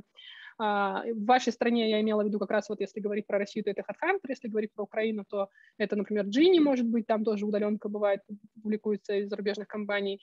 Дуи, по-моему, в Украине есть. В Беларуси, к сожалению, не знаю сайтов таких, вот, но надо, надо почитать, узнать, что в Беларуси там есть. Вот, но есть еще сайт с вакансиями в компании, где, где, в стране, где находится компания, да, для Америки это будет Glassdoor, LinkedIn, например, тот, тот же, но это в соцсети больше относится. Вот, есть еще э, сайты-агрегаторы и сайты, которые публикуют чисто удаленку. Эм, я, на самом деле, составила список. Сейчас, сейчас, сейчас, что-то не добавила его, сейчас. Это мой просто блог. Сейчас, секунду, я найду эту ссылочку.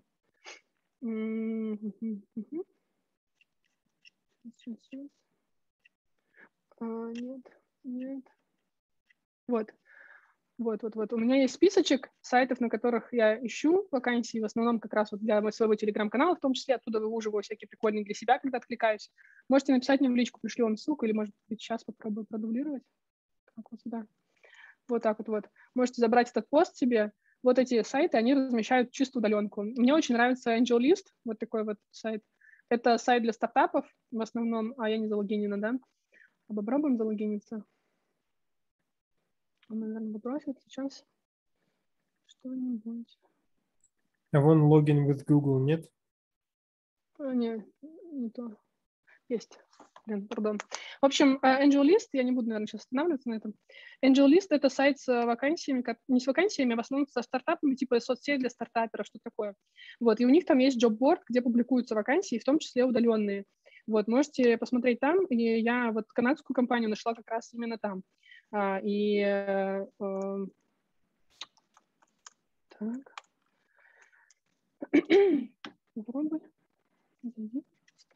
так. Вот, и у них вот есть джобборд, там, там заполнять профиль, просто замучишься, просто умрешь, но оно того стоит. Я вот канадцам, говорю, там нашла, у меня знакомые там находили работу, э, достаточно хорошо они откликаются, и причем даже вот пишут, видите, сообщения, когда приглашают э, на, на вакансии, точно такой же, как LinkedIn, только для стартапов. В основном американские, там есть европейские стартапы, есть стажировки, тоже, точно так же можно найти. Разброс, вилка тоже разные, может быть, там вот разного рода. Иногда они указывают вилку, поэтому невозможно сказать, но бывает, вот. Это, значит, AngelList. Потом мне очень нравится сам LinkedIn, если там контактиться и расширять свой контакт, контакт свои не только русскоязычными ребятами, но и зарубежными, и как-то переписываться с ними, общаться, да, как-то участвовать в жизни сообщества, то они тоже тебя там узнавать начинают и, и каким-то образом помогают, присылают вакансии, те же рекрутеры в том числе. И если говорить про Европу, то есть вот такой сайт эф шесть эс называется. Там вот тоже, ну, тут Самара сейчас проставилась, потому что я в Самаре нахожусь, вот, а вообще можно убрать локацию и посмотреть э, не локации, там просто, например, remote э, jobs, и он выдаст удаленные вакансии, э, ну, просто по миру, опять же, с разным, с разным разбросом вообще э, зарплаты и условий, надо просто читать про каждую компанию, узнавать и смотреть. Ну и там много других еще сайтов. Вот. А еще прикольный, прикольный способ искать э, такие вакансии — это через Google поиск. А, кстати, вот про Boolean Search знают многие, вот, но почему-то не все этим пользуются. Попробую найти, если есть у меня в закладках. Точно, Firefox. Да, окей. Remote. Вот этот вот, наверное, да. Вот. А, есть, короче, такие сайты, которые, на которых компании размещают свои вакансии. Это Workable, есть еще Lever такой сайт. И прикол в том, что у Workable, например, есть целый сайт, где можно все вакансии посмотреть, которые все, которые вот с Workable опубликовались, а у Lever, например, нет. Попробую найти, вот. Например, вот такая штука. Вот, то есть когда вы агрегаторами, с поиском, вот этими операторами поиска ищете в поиске, то есть вы, попробую приблизить, чтобы с ним видно было сейчас. То есть вы вводите Uh, remote, там, не знаю, uh, JavaScript, uh, и вот такую вот штуку, и он там пять тысяч результатов выдает. Не все эти вакансии будут актуальны, некоторые просто запарсились давно, Гуглом индексировались, и как бы они уже закрылись. Вот, но если uh, еще немножко покумекать вот здесь. Yes. Tools, нет. No result, нет. Короче, здесь можно еще где-то в настройках найти время, когда оно было опубликовано, и отсортировать, и когда они там опубликовали там, за месяц, за два, и будет чуть меньше вакансий, но вы найдете зато свежие, которые будут актуальны. Где-то в настройках должно быть, но почему-то он мне не дает сейчас это сделать. Не знаю, почему. Нету. Вот тут обычно есть кнопочка, и там можно настроить расширенный поиск, поискать. Он обычно дает. Попробую заново. И прикол в том, что Lever, короче, они предоставляют размещение вакансий, вот смотрите, например, но у них нету, я не знаю, это прям очень тупо с их стороны, вот с точки зрения Lever, если меня кто-то слышит, кто у них работает, скажите им, что нужно сделать полный сайт, где будут все-все-все вакансии вот, от всех компаний сделаны. И вот, то есть компании размещают, это такой как бы, как бы страничка, которую они аутсорсят, получается, размещение вакансий для компаний, то есть чтобы компании на сайте на своем не, там, не, не, не верстать страничку отдельную для вакансий, они вот таким вот образом а, размещают вакансии, но это только одна компания в рамках вот этой вот компании получается, а все-все-все, как вот в Headhunter, вы не сможете найти, поэтому нужно пользоваться Гуглом, вот таким поиском, чтобы их отсортировать, отфильтровать, там, да, чтобы найти именно под вашу Под вашу, под, вашу, под вашу специальность. Можно сделать вот так remote, можно также операторы там and или or использовать, ну, это уже там сами разберетесь, можете почитать про вот Google операторы и прям применять их для поиска таких вакансий. Можно добавлять, например, слова and worldwide, что-нибудь такое, чтобы, например, отсортировать те вакансии, которые прям заявляют, что мы прямо вот full-time или там full, full, full, remote first, например. Remote first. Часто пишут в компаниях, вот, например, Node.js Remote Lever, uh, и будет он Remote First компания, то есть Remote First означает, что они как бы нацелены на, на удаленку. Вот таким вот образом тоже можно искать. Здесь и вопрос вот... по теме. Можно я uh-huh. подключу человека? Давай.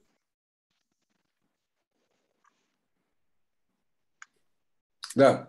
Да. Uh, вопрос по теме такой, что сейчас в связи с пандемией, да, А на всех сайтах, типа LinkedIn и так далее, американских в основном, появилось просто, наверное, процентов девяносто ремоут-вакансий, это ю эс only и что-то в этом роде.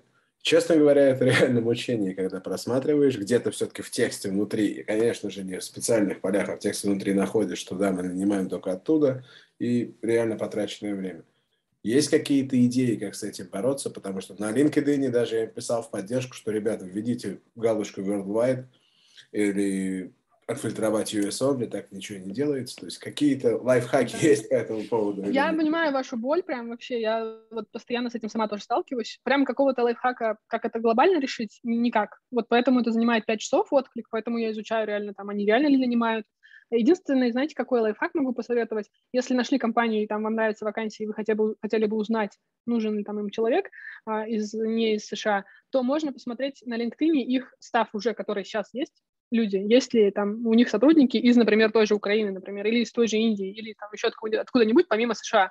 Если есть, то сто процентов скорее всего, что они наймут из России, потому что без разницы, откуда контрактор, значит, они умеют с такими контрактами работать, оформлять их юридически, не бояться их, потому что некоторые просто боятся нанимать. И я на такие вакансии, кстати, тоже экспериментировала, откликалась, посмотрела, насколько вообще можно откликнуться на вакансию, которая, типа, там даже галочка есть, ю эс citizen, типа, откликнешься, что тебя возьмут, не возьмут. И мне просто было интересно ради эксперимента. Я откликнулась, поставила, что я, типа... А, там был вопрос такой...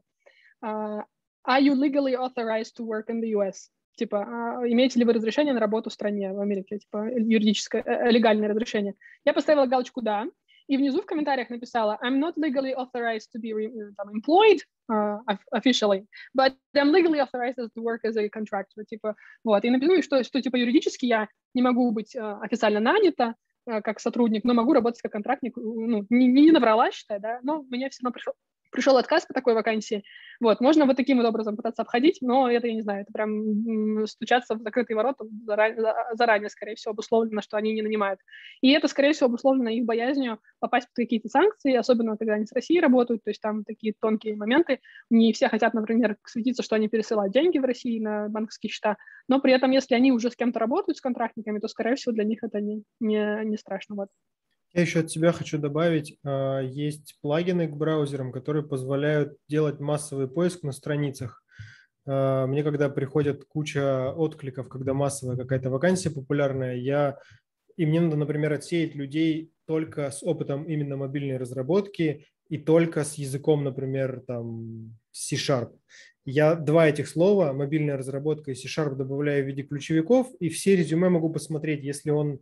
не находит, то, соответственно, этот кандидат не подходит. И точно так же вам можно смотреть вакансии на LinkedIn. Если этот плагин находит у вас на странице ю эс only, у вас сразу, mm-hmm. вам не надо глазками это искать, вы можете это найти автоматом. А по поводу того, что люди не хотят пересылать деньги в эр эф, если прям сильно очень хочется работать в какой-то компании, из эр эф можно открыть в Латвии, Литве или Эстонии себе что-то вроде и пэ, ну, типа бизнес свой, не, не езди я туда, как говорится, и принимать деньги без палева из штата. Да? Да, есть еще такие, типа, платежные системы, но они не совсем, они полулегальные, такой серой зоне в России находятся, потому что с них налоги особо не платят люди.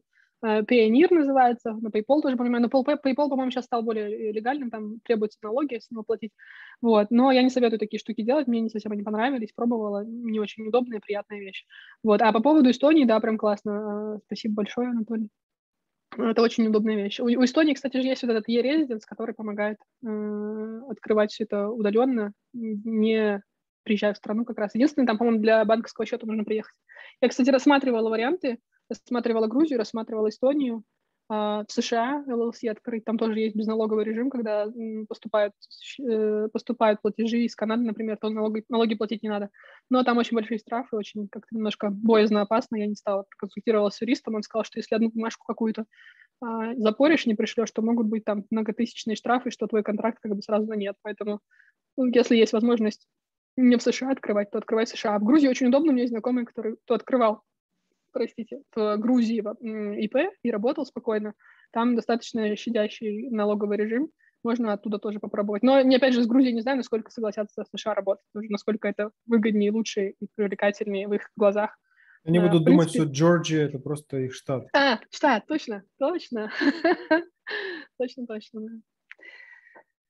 Ну, еще по поиску можно, знаете, как делать, можно еще на вакансии, то есть если открыли какую-нибудь вакансию, можно же, ну, контрол эф, я думаю, вы знаете, да, что контрол эф, там я обычно вот так, таким образом захожу, не, не плагином пользуюсь, а там worldwide, например, или там ю эс онли, и смотрю, есть ли такие вещи, есть такие слова, как-то если быстро нужно, если, например, я для, для чата, для своего канала ищу вакансии, то таким вот образом фильтрую. Так, э, перешли к вопросам, мне, наверное, понадобится теперь твоя помощь. Как искать? Ответили, каким образом подписывается контракт. Так, мы, мы говорили про это? Отвечали, да, да, мы отвечали на этот вопрос. Есть специальные Сейчас. сервисы, есть сайт mm-hmm. всякий, все такое. Как налаживать долгосрочные близкие отношения с коллегами по удаленной компании? Это тоже хороший вопрос, потому что если в компании нет этой культуры, то ее не будет. То есть я работала с такими компаниями, в которых не было принято это делать, и не было никаких там нерабочих созвонов. Но вот, например, в канадской компании, сейчас я в компании работаю, там есть нерабочие созвоны какие-то, либо там рандом кофе, либо еще какие, какого-то плана такие созвоны, либо просто созвон общий, где просто поболтать приходят люди, тоже кофе попить, типа water cooler, и общают, общаются там, то есть обсуждают какие-то личные вещи, там какие-то интересы. Есть также чаты в Slack, в Slack про, там, по интересам, по книгам, по животным, не знаю, по фоточке цветочков. И кому какой чат нравится, вступают, там общаются. Вот, ну и таким вот образом налаживаются. Но я все равно часто люблю встречаться с коллегами. И стараюсь, если там, ну, до пандемии, например, я когда-то ездила в Европу и периодически там меняла города и встречалась с коллегами, было прикольно. Вот, иногда их раз завиртуализироваться, встретить, и это тоже помогает. Ну и плюс на конференциях часто встречаюсь с тестировщиками и со старых работы, с этой работы, и с ними тоже там общаюсь. Поэтому вот таким вот образом можно поддерживать долгосрочные отношения. Ну и плюс, соответственно, быть хорошим коллегой, наверное, тоже, чтобы тебя уважали, в принципе, и понимали, Если... что ты... На, на связи. Если такой культуры в компании нету, ее можно привить, причем если вы даже супер э, интроверт, который не любит включать видео в зуме, то можно предложить людям организовать либо какие-то игрища онлайн, там какой-нибудь Майнкрафт, Контра и так далее, э, ну, либо просто реально созвоны, вот давайте соберемся там с Васей поговорим, с Петей. Да, еще бывают созвоны, например, меняться каким-то опыт, каким-то опытом, тоже прикольно они сплочают. Если, например, там кто-то очень хорошо разбирался в какой-то технологии, он давайте сделает воркшоп и всем расскажет, и ну, все желающие приходят послушать, тоже помогает. Um, Есть ли советы по поиску именно worldwide remote вакансий? Я Мне думаю, кажется, что мы обсудили, это... да? Да. Обсудили этот вопрос, я думаю, было. Ответила. Если не ответила, намекните еще раз, напишите, ответьте. Если... Или можете поднять руку.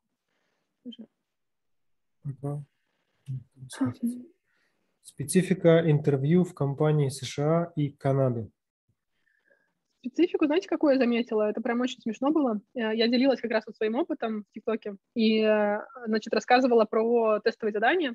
На одной вакансии я сделала, значит, тестовое. Нужно было протестировать калькулятор, заезженный вообще тестовый, который все уже знают, как, как тестировать. протестировать калькулятор. Типа нужно было тесты подобрать и, и тестовые значения под то, чтобы проверить, что калькулятор нормально работает. Вот, и э, тестировщики меня такие джун, джуны, которые сейчас ищут младшего тестировщика вакансии, закидали меня камнями просто потому, что сказали, что какого хера я на джуновскую вакансию пишу там скрипт на питоне, не знаю, на JUnity заставляют писать, а, а ты тестируешь калькулятор на senior позицию. Вот как бы такая, если вкратце история иллюстрировать э, специфику интервью в компаниях США и Канады, то почему-то у них проще тестовые. Я не знаю, почему. Может быть, на разработческие вакансии это не так. А если вообще тестовые, не знаю, на некоторых тестерских вакансиях вообще нет тестового. То есть, например, в ту же канадскую компанию я попала вообще без тестового. Сейчас оно у них есть, но когда я туда попала, там не было тестового, и я им прислала тестовое, которое я выполнила для другой компании, и по нему они меня наняли. Это было очень супер тупо, вот, но как-то вот так я исхитрилась. И в основном ну, там, ну, как бы я, вот то, что я, опять же, это личный опыт, это не, ни в коем случае не генерализирую, не обобщаю, на, на, все, на всех не распространяется, но меня в основном чаще всего гоняют по каким-то софт-скилловым штукам, типа даже вот на, на техническую сейчас вакансию я собеседовалась на старшего тестировщика, а, и все равно меня больше всего спрашивали про, там, не знаю, про... про меня, про мой какой-то личный опыт, про как я отношусь там, к каким-то конфликтным ситуациям. А, да, мне дали потом тестовое задание техническое, я его выполнила, вот, но вот именно на собеседованиях было больше про small talk, про какую-то дружелюбность. А, я отшучиваюсь иногда, какие-то шутки стараюсь, ну, такие, которые, естественно, как-то рождаются, сделать, чтобы расположить к себе людей. Вот. Единственное, что еще могу посоветовать, это собеседовать компанию в том числе под себя. Потому что у нас такая культура, что обычно собеседуют нас как кандидатов, ну это так, почему-то вот в СНГ странах, не знаю, насколько сейчас в айтишных компаниях, опять же, я не собеседовалась, возможно, по-другому сейчас все, вот, но э, часто люди не боятся задавать вопросы, а, а что, а как, и, и, соответственно, уходят ни с чем, и не узнают, а потом как бы для них сюрпризом становятся как, какие-то реальности в компании, вот, и поэтому старайтесь задавать вопросы, ну, то есть не возбраняется спросить, а сколько там, А, а прибыльная ли компания, если это стартап, да, то есть а сколько у них там, эм, как это называется, рантайм, или как, сколько у них денег есть, насколько они еще готовы прожить, если у них сейчас перестанет работать э, доход, то есть если есть от продукта, вот, и если, ну, как бы можно задавать спокойно эти все вопросы, можно спрашивать про пользователей, кто, кто такие пользователи, э, какие задачи, почему их выбирают, есть ли конкуренты какие-то, ну, то есть такие вот вопросы, которые тоже дают очень много информации о вас как кандидате, о том, что вы не просто будете выполнять какую-то работу, кнопочки тыкать, но вы еще и, ну, как бы вас заботят пользователи. Вот, например, я как тестировщик, да, то есть я обязательно спрашиваю, задаю вопросы про, про пользователей, почему они, как они, что они. И это тоже дает какое-то, ну, представление о вас как о человеке и как о профессионале. Вот. Не знаю, опять же, можете по, по, там понакидать, как это в России происходит. Я не проходила очень много собеседований в российской компании, поэтому, возможно, у нас тоже так это работает. Но, насколько я знаю, из... От, от тех же коллег-тестировщиков, кто ходит сейчас на собеседование. Я наставником работаю в практикуме и э, работаю с э, джунами-тестировщиками. Они очень многие жалуются, что там супертехнические, вообще просто какие-то адовые тестовые, и тестировщики просто с ума сходят от того, что на такие младшие вакансии требуется так, такой прям скилл какой-то нереальный. Вот, поэтому вот так. Если зарубежные компании... Подожди, сто... подожди, да? Не забирай мою работу. Про, пардон. Есть зарубежные компании, больше пятьдесят процентов состоящих из наших соотечественников. Есть ли такие? Зарплаты там тоже такие, как у нас? Угу. Вот первый стартап, в котором я работала, он был... восемьдесят процентов, наверное, наших было ребят, потому что они про, про, прознали, что это супердешевая рабочая сила, и стали нанимать просто очень много. Раньше у них до этого были ребята из Румынии. Были, кстати, оставались еще, когда я работала, ребята из Румынии. Вот. Но они тоже дороже немного стоили. стоили. Я почему знаю про дороже? Потому что у меня был доступ к зарплатам всей, всей информации. И я узнала рейты, там, что типа, там, румыны от восемь тысяч долларов стоят, например. Вот. А, а мы за двести долларов работаем. Вот. Это прям очень большим бустом стало для меня. Открыло глаза, что надо как-то вот немножко из- изменять свою политику. Цена. Подожди, ты говоришь двести долларов, это что? В месяц. В месяц. двести долларов в месяц? Да, двести пятьдесят, а румын двести, триста пятьдесят. Работает за восемь тысяч долларов в месяц. В месяц. Угу. Да. Это прям, ну это было, опять же, сколько, пять лет назад, но как бы это, это реальная история. Ну, типа, у нас были реально джуны-разработчики за триста пятьдесят, ну как бы, а румыны не джуны, опять же, там немножко другая была ситуация, но а, там сеньоры румыны за восемь тысяч работали. Вот такая история. Поэтому, да, вот, поэтому есть, да, компании, состоящие на больше пятьдесят процентов, больше, на, больше чем пятьдесят процентов из наших соотечественников, и зарплаты там, ну, зависит, мне кажется, от э, подкованности наших соотечественников, опять же, и желания как-то переговоры вести. Вот, потому что в этой же компании наши ребята тоже были, те, кто достаточно дорого стоил и, ну, нормально зарабатывали для, тоже для сравнения, но не, не все. Вот, поэтому, поэтому вот так. На каких ресурсах искать вакансии, где есть компании, готовые брать сотрудников из Восточной Европы? Ну, я думаю, выше был ответ. Да, выше был, обсудили. Можете либо в записи посмотреть, если позже присоединились, либо мне в личку написать в Инстаграме где-нибудь, в Твиттере. Я вам пришлю ссылочки.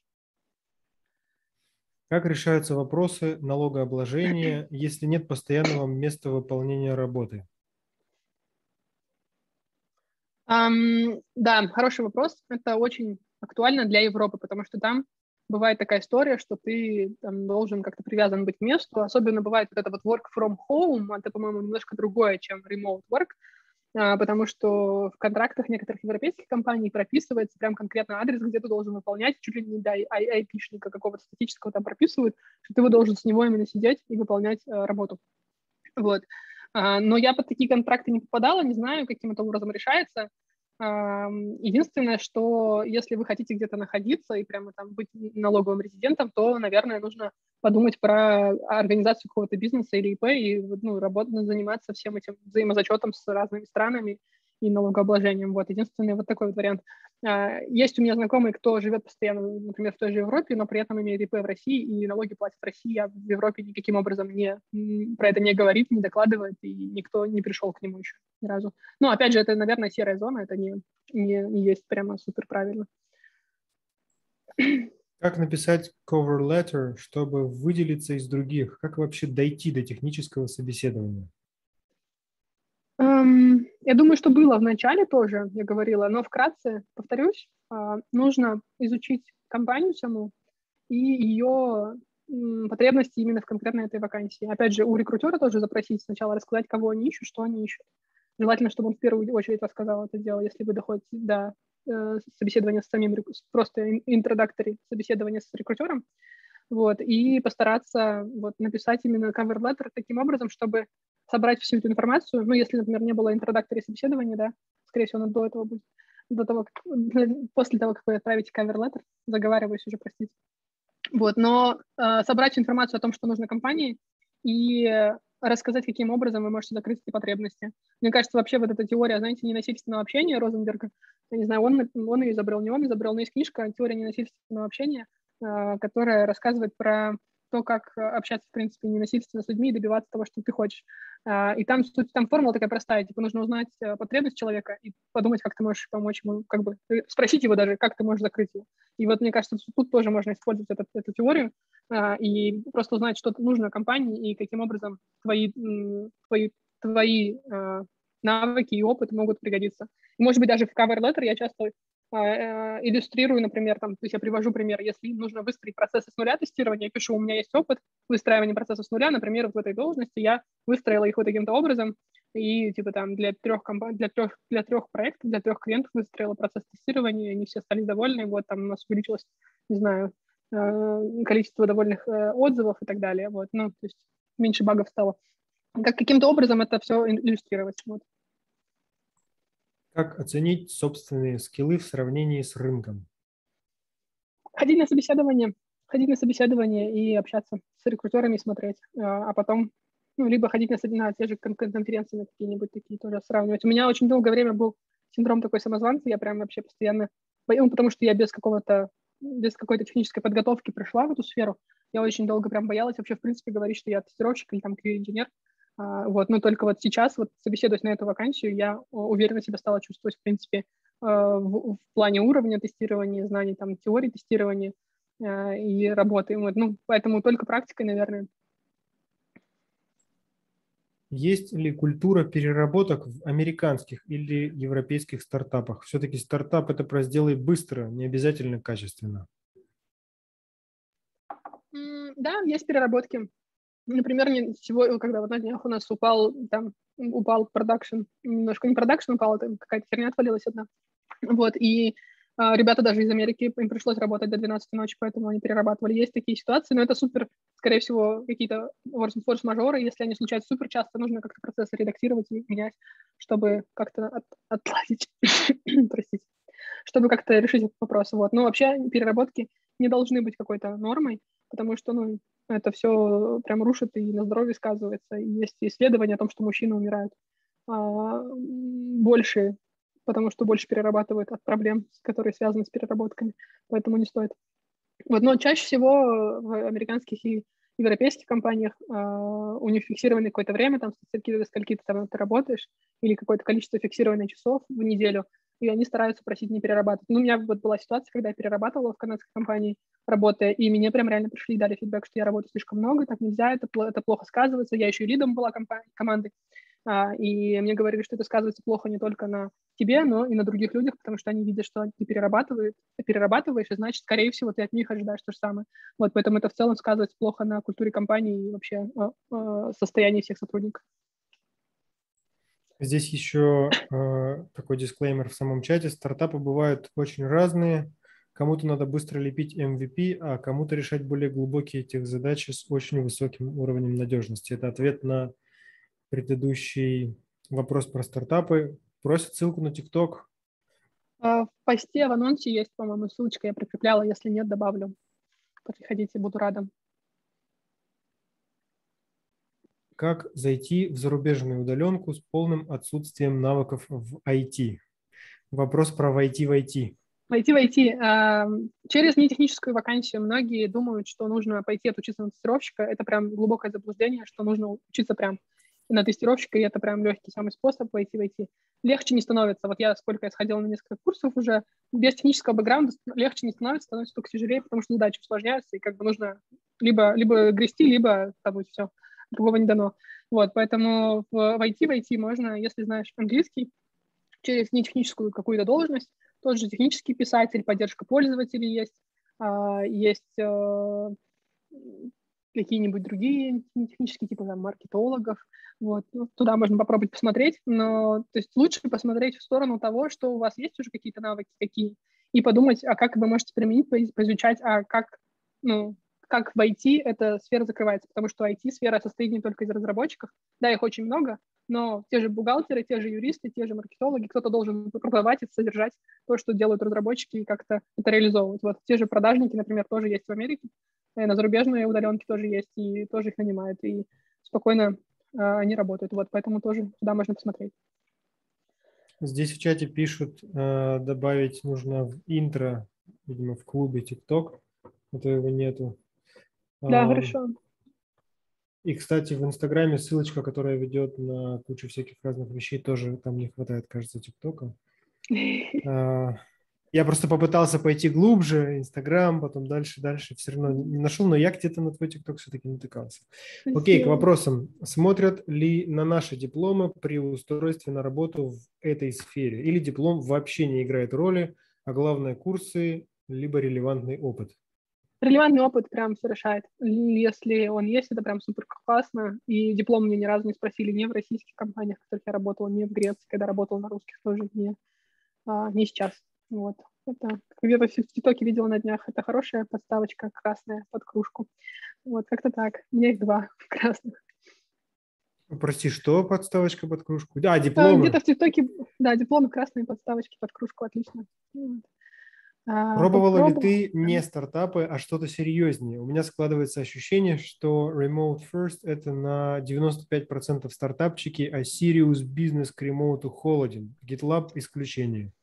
Um, GitLab типа serious business, да, считается? Ну, таких компаний достаточно много. Вот. Uh, я пробовала работать на serious business, на американскую ай пи-телефонию, которая типа девяносто процентов американского рынка держит, ай пи-телефонии всяких там этих...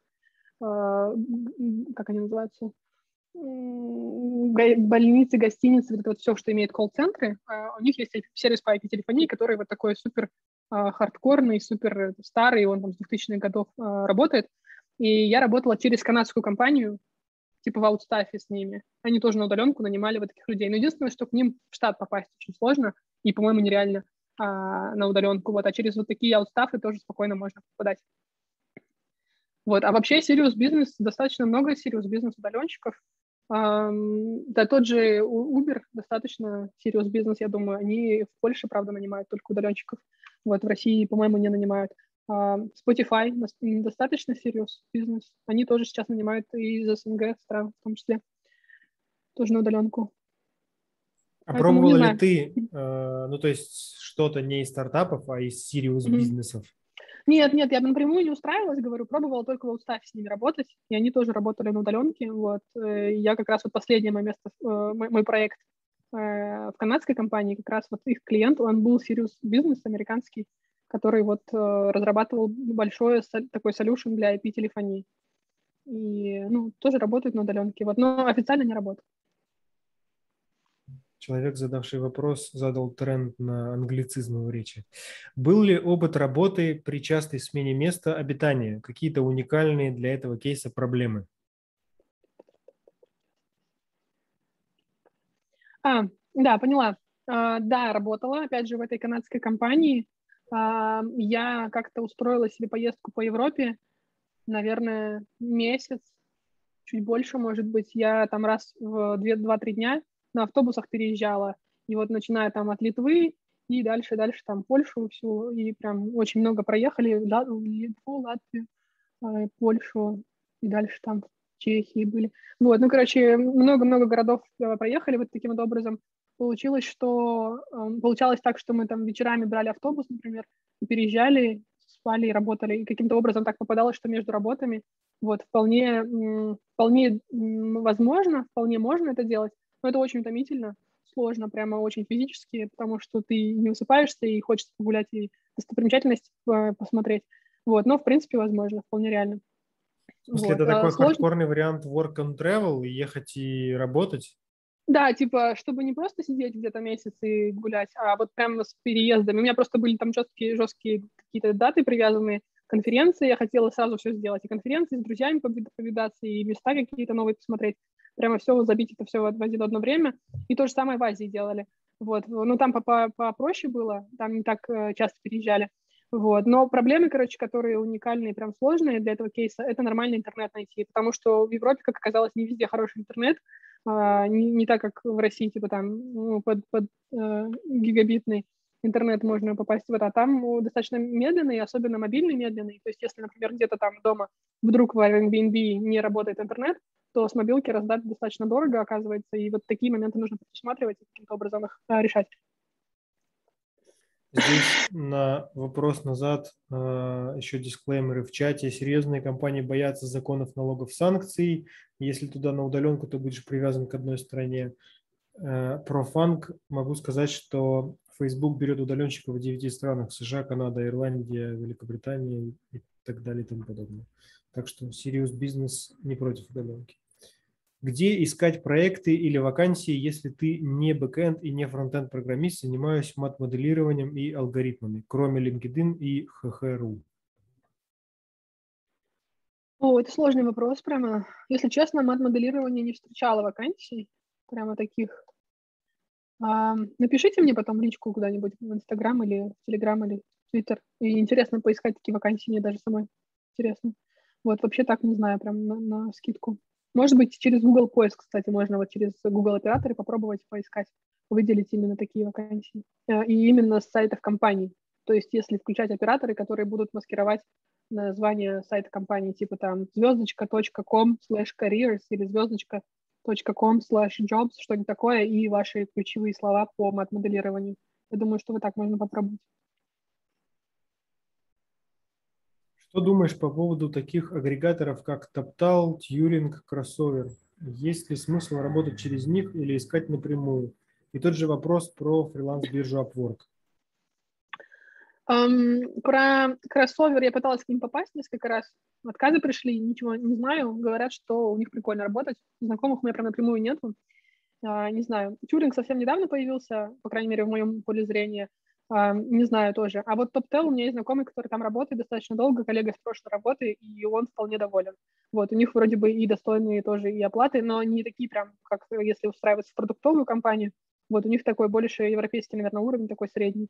Вот, но, в принципе, да, они нормально предоставляют работу. У, у них прикол в чем? В том, что они, такие агрегаторы, они стабильно предоставляют работу, и если договориться с ними на то, что у вас будет оклад, а не почасовая оплата, то вполне, думаю, нормально, вот.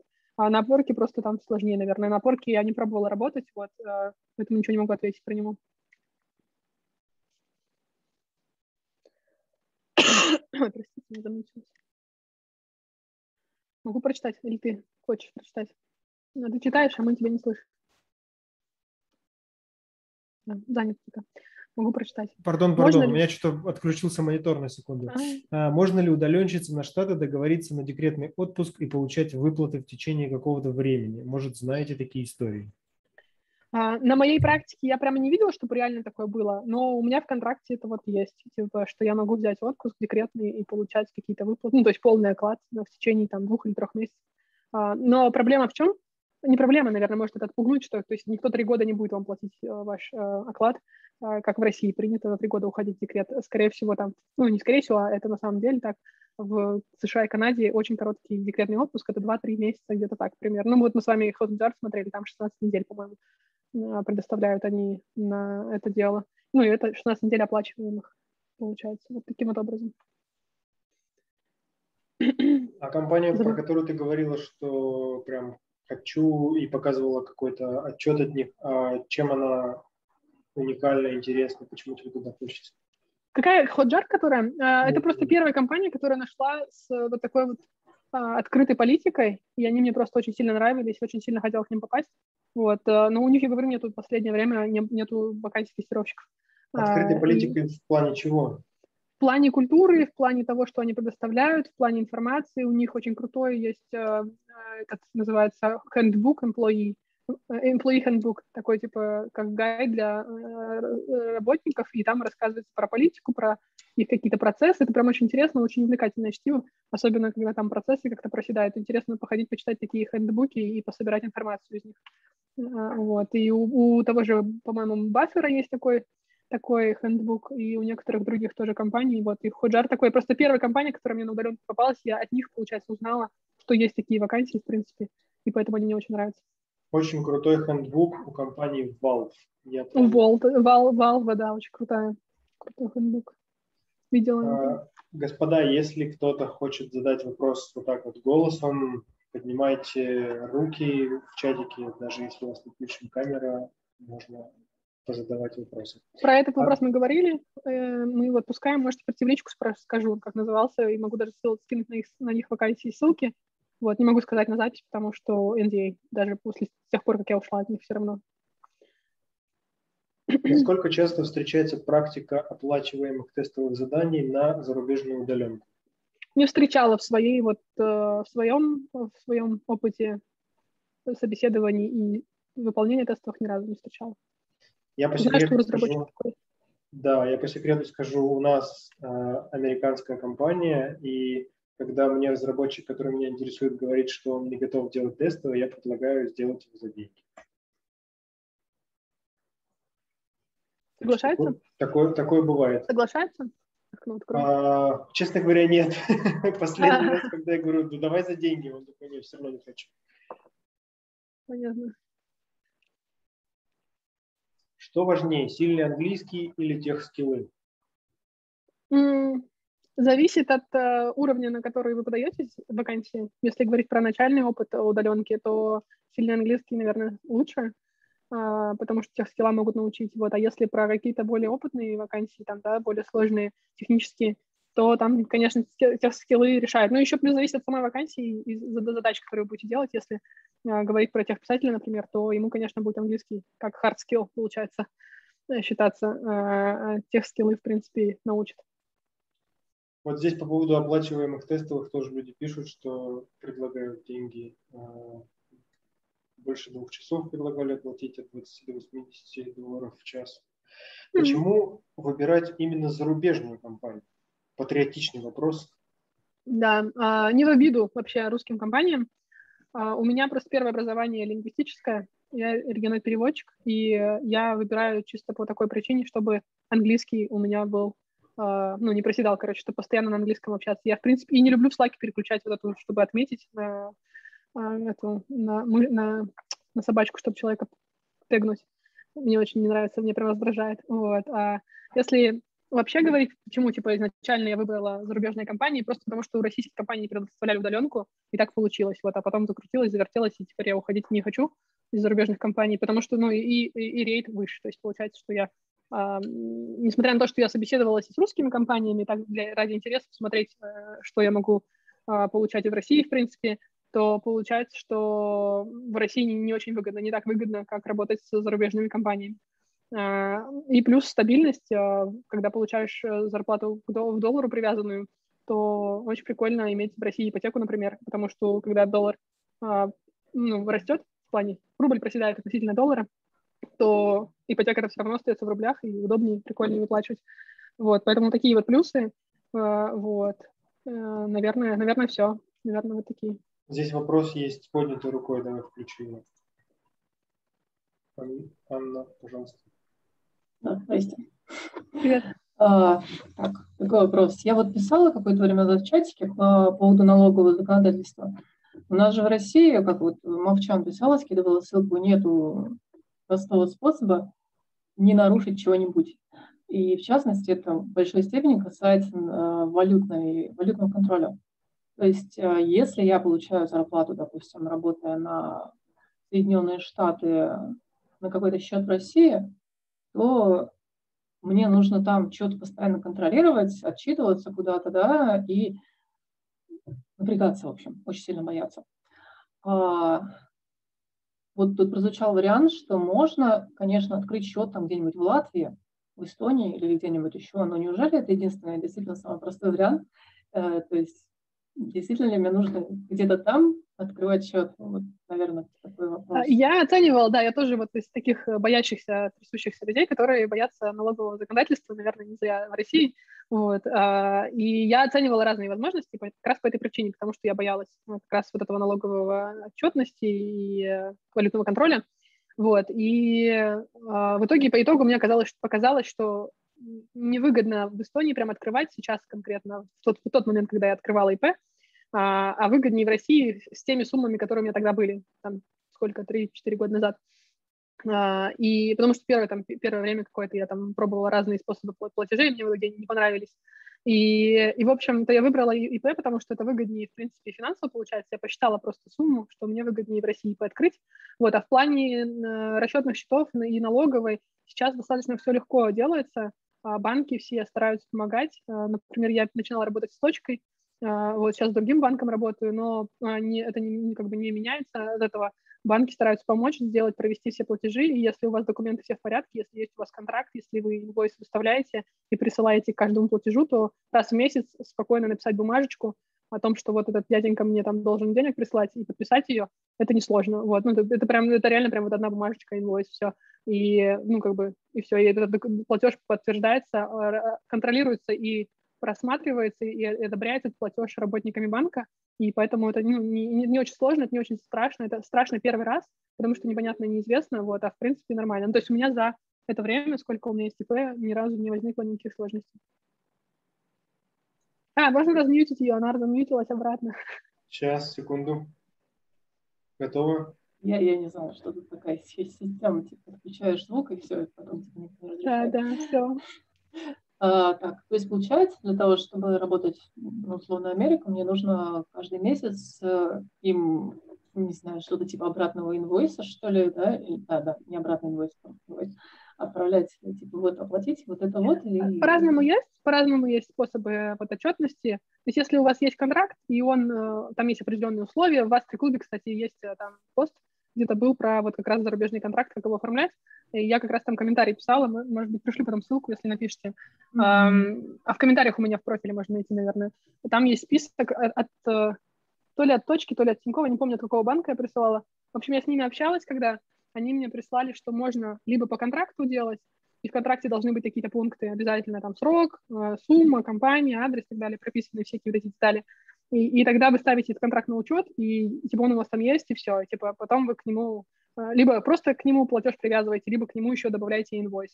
А, ну, это инвойс просто в Word, там, неважно, в любом текстовом редакторе пишите, что там Вася должен прислать там Ане а, столько-то денег за такую-то выполненную работу по такому-то контракту, все, и, и подпись. Вот таким вот образом это делается. Ну и в инвойсе, соответственно, тоже должны быть какие-то конкретные данные, а, там ИП, не ИП ваша, ИНН, какие-то такие вот все юридические вещи. Это тоже все у банковского работника, все можно выяснить. Особенно, когда вы открываете счет, например, рассматриваете открыть счет в каком-то банке, они очень охотятся за новыми клиентами и спокойно консультируют, рассказывают всю, всю, всю информацию, выдают, какая требуется для валютного контроля, вплоть до того, что могут вас соединить там, с, к сотрудникам из валютного контроля и рассказать, какие требования есть для того, чтобы все платежи были нормальные. Прошли ну, здесь всякие... Это не так страшно, как кажется, да? Это не так и страшно, как кажется. Блокируются платежи, которые, для, на которых нет оснований. Какого, какого... Ну, то есть не может такое произойти? Каких-то оснований, каких-то документов. Вот я работаю, работаю, через пять лет ко мне налоговая приходит: здравствуйте, вы нам должны свою квартиру и еще одну такую же. Ну, не знаю, посмотрим. Ко мне еще не пришли, но у меня нет квартиры, поэтому я думаю, может, поэтому, может, ноутбук заберут, но и то не мой. Поэтому, да. Спасибо. Так, есть э, еще один вопрос, поднятый рукой. А, привет, привет. Очень крутая ама получилась, много чего узнал, каких-то страхов потерял. У меня такой короткий вопрос. А, вот ты говорила про разные вакансии, типа там тестировщиков, разработчиков, прочее. Ну, это такой стандарт, наверное, у нас в сфере вообще. Мне интересно, ты общалась или, может быть, слышала опыт людей, которые устраиваются как-то больше в сторону инфраструктуры? То есть меня в первую очередь интересуют какие-то девопсы или около того. Просто mm-hmm. эти люди, они обычно такие, ну, знаешь, типа инхаус их держат, потому что они следят за инфраструктурой, обычно очень надолго остаются и прочее, прочее, прочее. Вот есть ли такой опыт? Может быть, кто-то в чате подскажет. Я читаю. Да, будет круто, если кто-то в чате скажет. Спасибо за обратную связь. Очень приятно.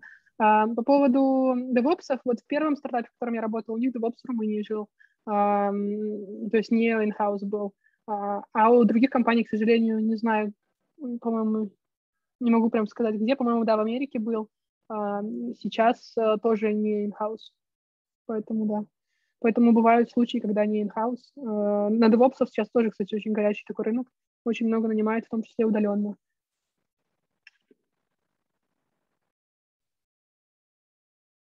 Привет, слышно меня? Стали говорить. Супер, супер классно, да. Слышно. А, я хотел только покомментировать насчет девопсов, вот где был вопрос. Ага. Просто так получилось, что я сейчас вот как раз ищу работу ремоутным девопсом. А, в основном ищу через LinkedIn, и где-то стабильно в неделю по два-три раза мне приходит предложение. Так что девопсов ремоутов тоже ищут. Причем я ищу при... по Европе. Uh, и получаю предложения как локальные, так я сам из Литвы.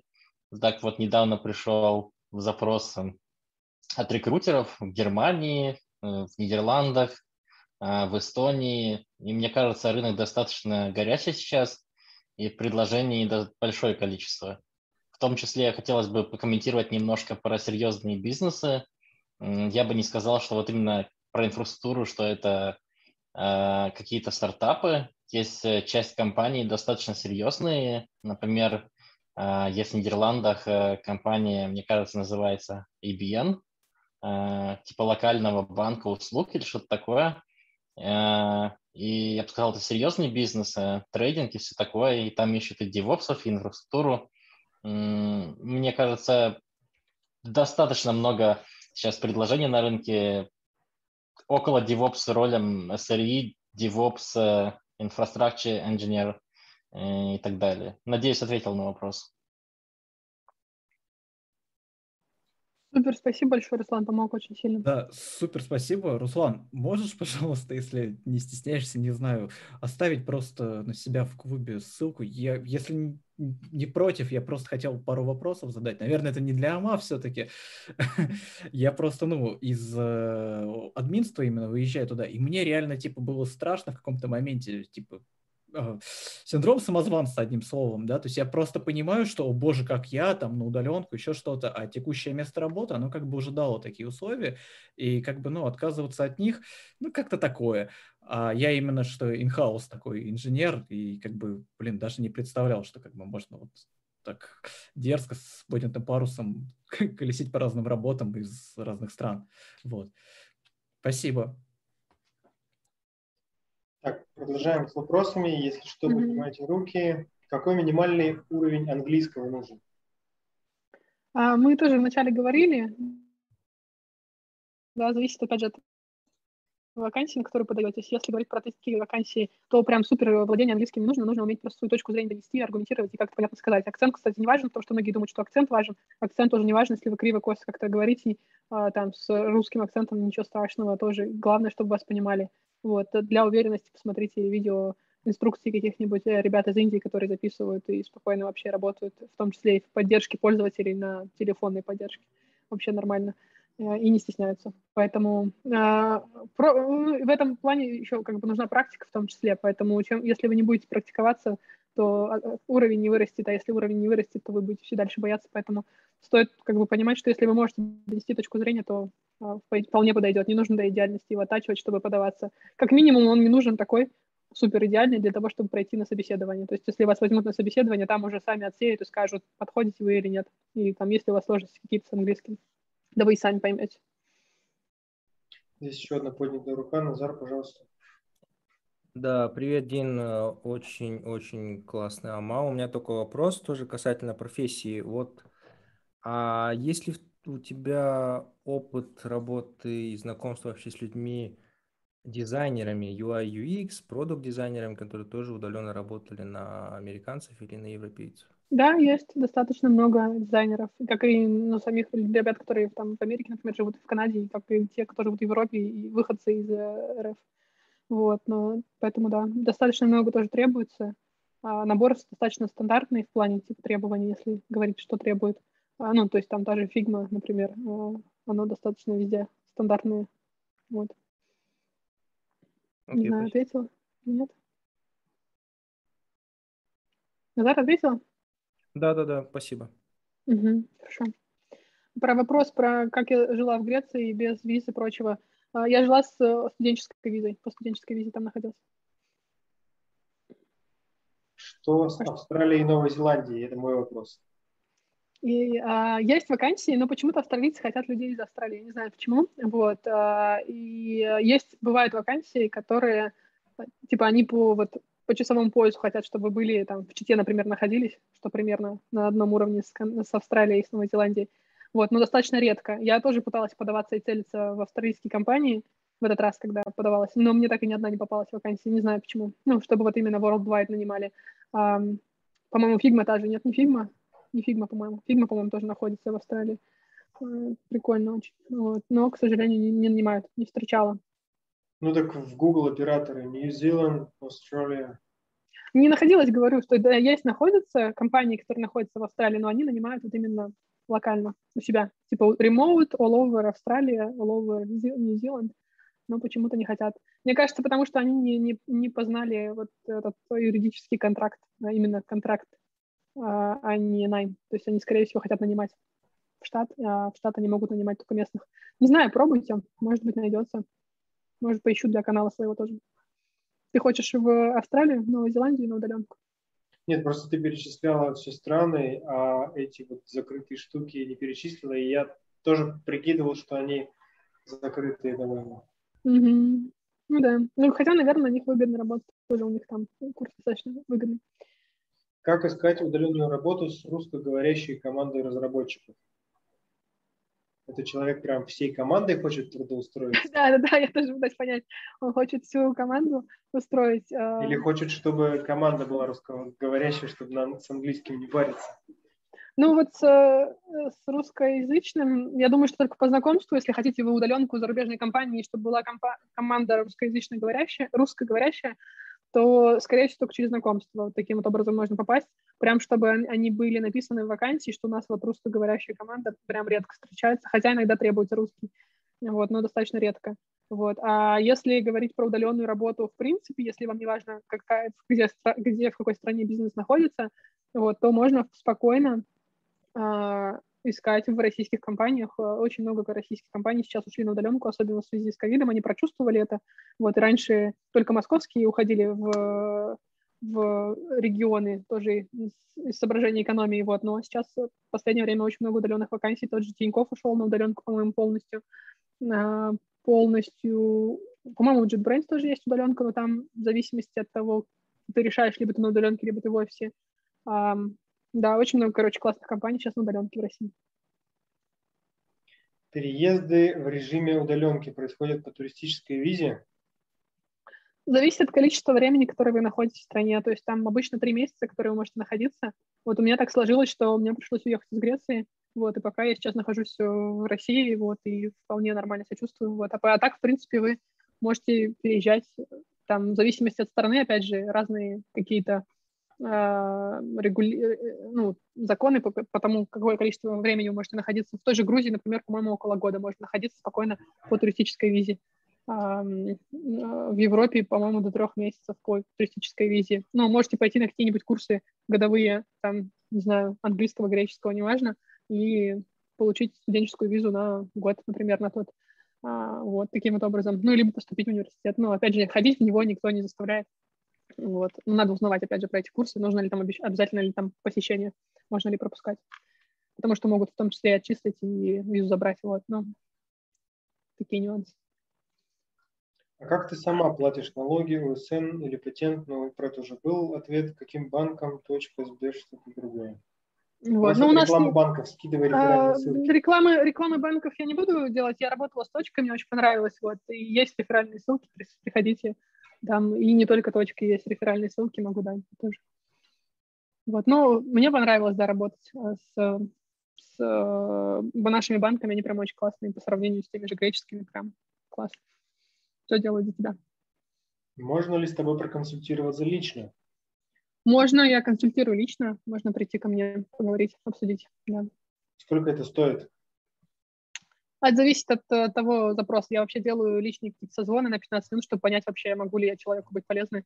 И оттуда уже решаем, сколько это будет стоить. А так вообще, в принципе, разные есть пакеты, так назовем их. Вот. Если там это касается только резюме или там, например, подготовки к собеседованию, то это будет одна сумма, а если это полное сопровождение, то другая. Как в Astrik, How to Berlin, все включено. Да. Что, что ждет рекрутер от cover letter соискателя? Нам, мне кажется, что тут больше, чтобы было про компанию и про то, как вы можете им помочь, чтобы вы увидели их потребности и рассказали, как вы можете эти потребности им закрыть. А не про то, ну, да, в том числе про то, какой прекрасный, прекрасный, классный, но в контексте того, как вы можете быть полезным. Я отвечу на предыдущий вопрос как рекрутер. Меня, с одной стороны, беспокоит вот эта рекомендация писать супер целевые cover letter для компаний. Это типа надо кучу времени тратить на вакансии, а зная статистику, что просто реагирует на ваше резюме один из десяти, если вы там не какой-то супер разработчик, то это куча просто времени. С одной стороны, с другой стороны, видимо, лично у меня такая просьба, не знаю, надо поспрашивать у коллег. Не пишите одно и то же в cover letter. Когда видно, что вы копипастите просто одно и то же, лучше вообще это не пишите. Вот там где-нибудь о себе укажите какие-то интересные вещи в си ви. Копипасту лучше не надо, только порно. А, да. Можно без cover letter отвлекаться, но с копипасты лучше не отвлекаться. И с другой стороны, я с одной, ну, говорю, что не, не надо э, писать такие подробные отклики, но это в основном потому, что я там с женами много работаю. С другой стороны, последний раз мы сотрудника взяли именно потому, что он нарыл про нашу компанию и там какие-то прям ключевые вещи сказал: вот я знаю, вы то-то, то-то, там-то, там-то, давайте работать. И это нас прям супер подкупило, так что, наверное, рекомендация супер целевые э, сопроводительные письма, она правильная. Как, как посоветуете зайти в... Можно, подожди, я тебе еще да. тоже тут хотела ответить. Мне прям очень все как бы отзывается, что ты говоришь. И я прям согласна, что это время много занимает, но в итоге, по, по итогу, как бы количество приглашений на собеседование больше, и как бы оно все равно потом окупается. И плюс ты же не просто пишешь, э, э, чтобы вот именно заинтересовать, и ты как бы проверяешь. Ты, я стараюсь выбирать вакансии, например, да, вот если я про себя говорю, то я стараюсь выбирать вакансии, которые мне реально отзываются. Например, мне вот реально интересно было попасть в блокчейн, я прям реально нарыла про блокчейн, про все, как это работает, про там крипту, и про Kraken, и про, э, про Binance. И мне прям это все интересно было читать, потому что я реально хотела попасть в блокчейн-сферу. Вот, и, ну, то есть, и, соответственно, для меня даже, вот, например, отклик в Kraken, я назвала его даже терапевтическим в LinkedIn, потому что я про себя очень много узнала, пока я искала про компанию. Вот, и когда ты находишь такие вот штуки, которые там у тебя резонируют, это, конечно, глупости какие-то, ну, то, что кажется, да, изначально кажется, что такие советы, как глупости, что там найди, что, что у тебя резонирует с компанией, там, с ее ценностями и так далее, но это реально работает, и это реально окупается в плане, там, психологического какого-то состояния. Потом, когда ты работаешь, ты понимаешь, что там вот эти там, ценности тебе соответствуют, особенно если компания реально эти ценности практикует, а не просто пишет на бумажке, то прям это прям кайфово, реально, это очень сильно окупается, поэтому согласна с целевыми. Здесь в чате пишут, очень часто cover letter – это просто проверка, что вы прочитали вакансию. Хотя бы повторить ключевые слова, которые уже были в вакансии, уже круто. При этом эти mm-hmm. ключевые слова можно вставлять в готовый шаблон. Я лично просто брал пересечение моих навыков и навыков, которые указаны в вакансии, в двух словах объясняя, как я пересекался с каждой из этих технологий. Более того yeah. скажу, я, когда составляю тексты вакансий, я даю их почитать коллеге, ну, просто проверить, не опечатался ли я где-то там и адекватно ли я составил требования. И э, от некоторых коллег поступали предложения: добавь что-то в центре вакансии, какой-то вопрос, типа, если вы дочитали до сюда, напишите «Привет, как дела?». И я встречал э, и такие вакансии тоже. Э, я считаю, это грязный такой прием, типа, сейчас вот посмотрим, насколько внимательный кандидат. С другой стороны, когда внимательность – это прям важный навык, то рекрутеры так делают, поэтому вот такая особенность cover letter. Как посоветуете зайти в сферу тестирования, веб-разработки или дизайна без опыта работы? Um, тестирование, я могу ответить. Разработки. Давай. По, да. по поводу вхождения в любую сферу, просто возьмите и начните делать какой-то пэт-проект на эту тему. Я просто раньше работал в сфере веб-разработки. Соберите пару сайтиков, себе какой-то бложек поднимите, знакомому микропредпринимателю, там, какой-нибудь любимой кофейне, поднимите какой-нибудь сайтик, у них обычно все заканчивается на инстаграм-аккаунте. Вот вы уже вкатились в веб-разработку, потратили на это две недели, и можно вписать эти ссылки в резюме. Они могут быть ужасными, страшными и так далее, но человек хоть с каким-то опытом в десятки раз ценнее, чем человек без какого-либо опыта. Это что касательно веб-дизайна и дизайна. Примерно так. И еще можно попробовать просто ходить на собеседование, ничего не пиля. Может быть, возьмут, например, в буткемп. Есть в компаниях такие буткемпы, в которые набирают реально просто людей со знанием английского, например, если говорить про зарубежные компании, и там обучают. У нас реально было, в первой компании, в которой я работала, там реально был буткемп, набирали прям реально десятками разработчиков, каких-то начинающих там, совсем с минимальным опытом, просто собеседовали на адекватность и обучабельность, и все, и обучали. Вот, и такие буткемпы тоже есть, их тоже можно по ключевикам в Гугле искать. А, и, ну, если вы уже разрабатываете что-то или умеете, да, что-то с кодом работать, например, есть те же стажировки. А, по-моему, вот Google Summer of Camp не очень хороший пример, потому что он для студентов в основном. Но подобного плана у Mozilla, по-моему, есть э, э, такие стажировочки и буткемпы, и они еще и оплачиваемые к тому же. Можно с них начать, и можно попробовать поискать вакансии именно интерн, э, они так и пишутся, интерн, как интерншипс, как стажировка, э, и попробовать к ним попасть. Вот. Патент говорили? Упрощенка. Однозначно, я еще немножко добавлю, однозначно патент с одной стороны, с другой стороны, вам для патента придется куда-то съездить. Иногда далеко. Вот я про, про Питер не знал. Я делал себе патент аж в регионе Янау, но я потому что сам просто оттуда, и там тоже mm-hmm. супер условия. А мне не пришлось ездить, я из Читы. В Чите у меня там так лежит налоговая, я не забрала его. Или, по-моему, на почту пришел, что-то такое, не помню. Нет, по-моему, мне, понравилась, мне понравилась история про съездить под Питер. Вроде и в Питер съездил, потом под Питер съездил, открыл себе резидентство. А то переезжают все в Москву, тут открывают все свои ИП до ООО. Езжайте вон в Грозный. В регион деньги несите, да. Хоть десять тысяч, но все равно денежка. Жду сейчас свою удаленку, и там сказали, что я должен им показать, что я заплатил налоги в России, и потом мне будут отправлять удержанную часть. Сталкивалась ли с таким? Особенно неясно, как с патентом. Мне кажется, это какой-то э, проект налоговый. Да-да-да. Я с таким не сталкивалась ни разу. Мне вот такого не просили, вообще ни разу на слово верят всегда. Причем они как бы, ну, готовы оплачивать, там, и с лихвой, и неважно. Вот. Ну, то есть не спрашивают обычно. Но я достаточно честно к таким вещам подхожу. Обычно выгрузки какие-то, ну, если там говорить про покупку, например, оборудования того же, я присылаю инвойсы. Но вот с таким ни разу не сталкивалась, если честно. Не знаю, наверное, чек какой-то прислать, банковский, выписку, что вот налоговая, вот ее адрес, вот я переслал им из банковского счета.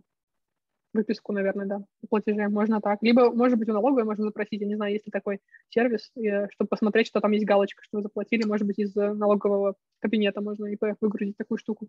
У меня для ипотеки спрашивали, оплачивал ли я налоги, и я просто написал письмо через сайт налог точка ру о том, что, пожалуйста, дайте мне какую-нибудь бумажку, что у меня с налогами все в порядке. Они написали, вот ты на патентной, налог... патентной налоговой системе, все нормально, все уплачено. Угу. Ну, так тоже можно. Хочу сменить работу и хочу прийти примерно десять интервью, в скобочках разработчик. Сколько в среднем компании готовы ждать ответ после оффера? Ок ли сказать, сори, подождите, плюс месяц, еще варианты хочу посмотреть. Я вот так делала как раз сейчас. У меня, я когда опубликовала в LinkedIn, что ищу работу, у меня сразу было несколько офферов на руках, ну, несколько парочек.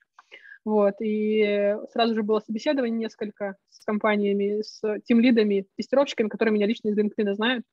И, то есть, после собеседования мне сказали, ну, все, мы тебя ждем, как бы, приходи к нам. Это тоже была ай пи-телефония, но европейская. И сказали, что я подхожу прямо по скиллам. Вот, и, но я не готова была к ним пойти, потому что в ай пи-телефонию не готова была прям сразу окунуться. После того, как я с ними работала, мне не очень как-то хотелось туда. И, и я хотела поисследовать еще рынок, не хотела прям сразу переходить на работу, хотела попробовать как-то по, посмотреть, что имеется на рынке. И прям так и честно сказала им, что я вот так и так не готова прямо сейчас принять решение слишком быстро. Хотела бы, во-первых, а, передохнуть, взять отпуск какой-то, а во-вторых, посмотреть рынок и что вообще имеется, и по- поискать возможности. Вот, но давайте останемся на связи и там спишемся через месяц. Вот. А еще, как вариант, можно первым делом спросить, когда они планируют закрыть, сколько они готовы искать. Возможно, они скажут что-то там в течение пяти месяцев мы будем искать, и потом примем решение, и мы не торопимся. Тоже такое может быть. Такой ответ, месть рекрутерам. Я вам позвоню. Я, опять же, с точки зрения рекрутера расскажу. На сложные вакансии люди подбираются долго. И частенько по нескольку кандидатов. Там надо, например, пять юнитистов или там каких-нибудь пять питонистов. И, насколько я вижу, компании набирают медленно. Они, им хочется, они заявляют, что им хочется побыстрее закрыть вакансию, а на деле там огромная цепочка. Есть рекрутер, есть э, ребята, которые техническое интервью проводят, есть глава отдела, это в больших корпорациях, наверное, так, а в маленьких стартапах это как минимум э, рекрутер и там основатель или директор, который принимает решение по найму. То есть в целом найм довольно длинная штука, и ничего страшного сказать ребятам, я думаю, вы даже в глазах рекрутера себе подымете вес, как мне кажется. Да, что у вас есть предложение, и вы рассматриваете. Да. Можно не говорить, что я рассматриваю предложение, просто сказать, что да, мне нужно время, и там, не знаю, я хочу еще посмотреть на рынок. Реальная история из жизни.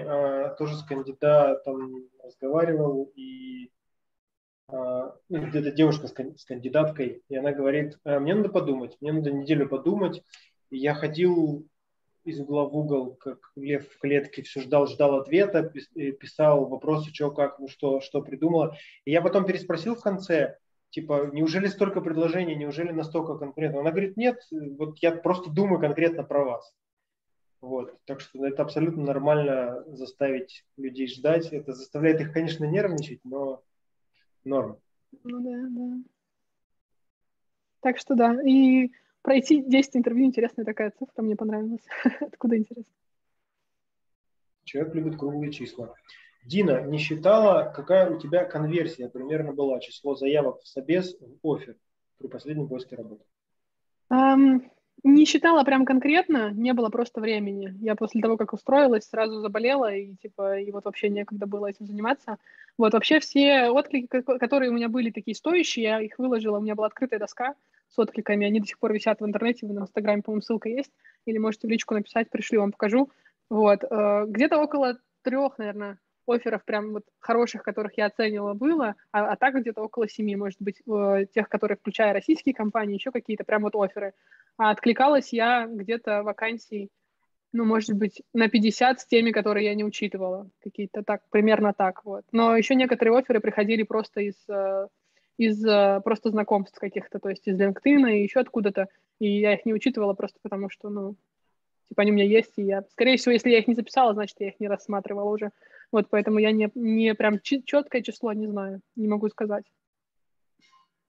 Здесь еще комментарии в чате по предыдущему вопросу по поводу подождать.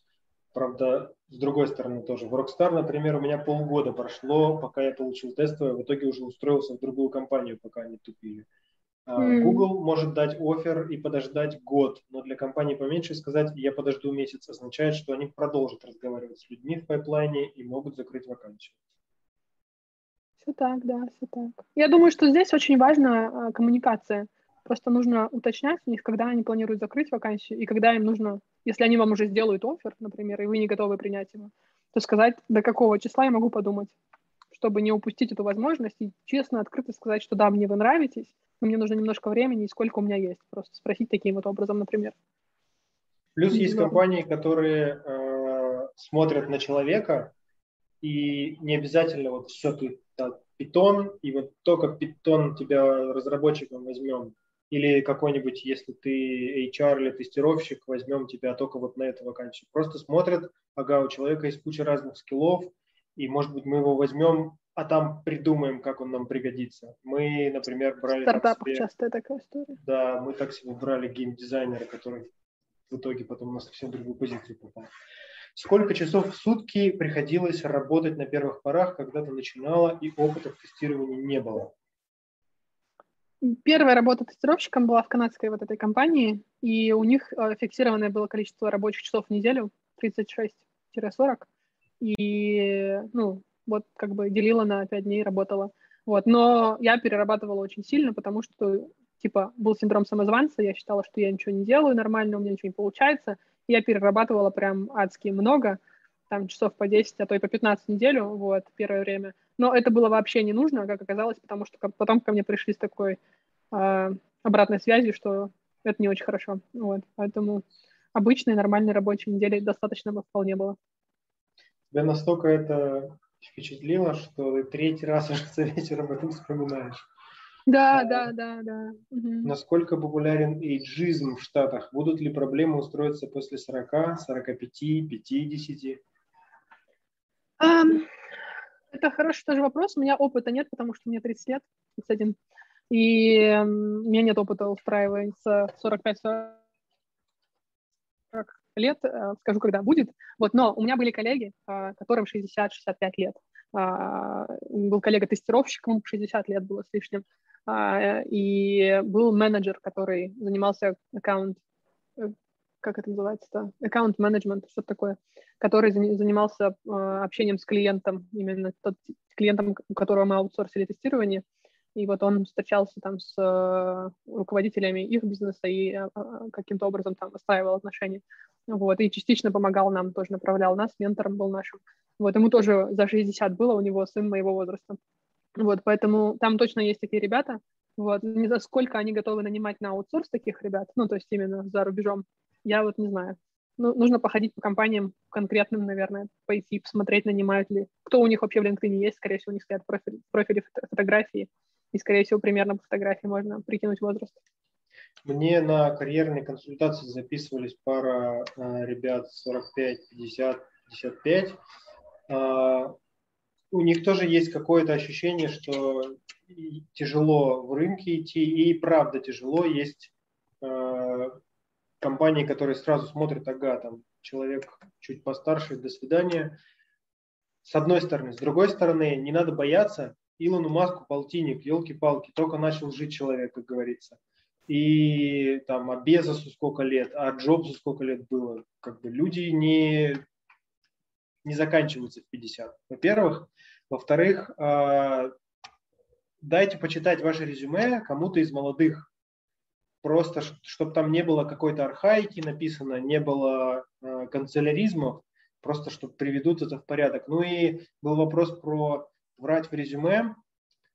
Можно не договаривать в резюме. Можно, я вот кандидатам помоложе советую убирать возраст. Если напрямую спрашивают, сколько вам лет, отвечайте честно, да, мне там девятнадцать, шестнадцать, пятнадцать, пятьдесят пять. Но если не спрашивают, если вас зовут, ну, чтобы вы не хотите, чтобы обращали внимание на возраст, уберите возраст. Какие проблемы? Вот да. Есть компании, у которых политика не созваниваться по видеосозвонам. Вот, например, первая компания, в которой я работала, типа вообще нельзя. И у, у си и о был, он собеседовал каждого кандидата индивидуально сам. В конце последнее собеседование было с ним, и он настаивал, чтобы кандидат убрал фотографию из WhatsApp, потому что он по WhatsApp будет звонить, и он не хотел ничего вообще, чтобы подкупило его. Никакая вообще не фотография, внешность, чтобы не подкупила си и о. Отношение его к человеку. Он хотел слышать именно мысли и абстрагироваться от того, как выглядит и нас, ну, как бы, что за человек, в принципе, ну, то есть именно внешне, чтобы это не отвлекало. И вот есть такие компании, но это редкость, наверное. Вот, я не встречала прям после этого таких компаний, но вот такие тоже бывают. И поэтому это может вам сыграть тоже на руку, если поищите такие именно компании, которые вот так вот собеседуют, не смотря в глаза, не смотря на, на видео. Можно точно так же не договаривать и попробовать пособеседоваться в такие компании. Блин, это очень круто. Я, наоборот, всегда стараюсь звониться с человеком, посмотреть ему в глаза и посмотреть, как он реагирует на мои вопросы, несмотря на то, mm-hmm. что я всегда стараюсь какими-то дурацкими шутками разряжать обстановку на собеседованиях. Но, блин, я сейчас реально ловлю себя на мысли, что я смотрю на людей, и это вли... сильно очень влияет на... На восприятие. Да, да, да, это очень сильно вмешивается. Это вот у него такая была тоже политика, и он говорил так: сразу проси, чтобы они убрали фотографию. Если у него будет фотография, не буду собеседовать, сразу все сливаем человека. Есть компании с нормальной оргструктурой, в смысле с техлидами и прикрыванием жопах от женов педлов. Mm, да, есть вполне стартапы, которые такие более уже зрелые, на больших стадиях жизни, не, не на seed-level, не на seed-level, да, финансирований. И у них чаще всего выстраиваются какие-то процессы, и, и есть какая-то иерархия. Вот вполне, в принципе, такое бывает, да, я встречала. Да, тот же Kraken, например, у них тоже достаточно хорошо сделанная структура, и очень все хорошо в плане вот, ну, процессов, по крайней мере, из того, что я внешне увидела, когда собирала про них информацию. Что в итоге, в крипту-то получилось заскочить? Нет, в крипту не получилось у меня в этот раз. И Binance отказали, а Kraken вообще не ответили, кстати. Это было очень стрёмно. Вот. А Binance приглашали, да, на собеседование, общалась с ними. Вот. Но не, не, не согласились мы работать вместе. Вот. Так что они отказали, мы прислали отказ. Но зато получилось попасть в другую сферу, в ноу-код. Это для меня стало такой новой сферой. Я для себя открыла ее. Я сначала ее презирала, как-то недооценивала. А оказалось, это новый хайп прям какой-то, прям интересный. Сейчас подожди, еще пару лет будет ноу-код в крипте. Mm, может быть. Про врать в резюме. Point был в том, что при недостатке опыта скиллов можно приврать и попасть на разговор с кем-то, кого получится убедить, что ты крут. А можно не переврать и не попасть. Mm.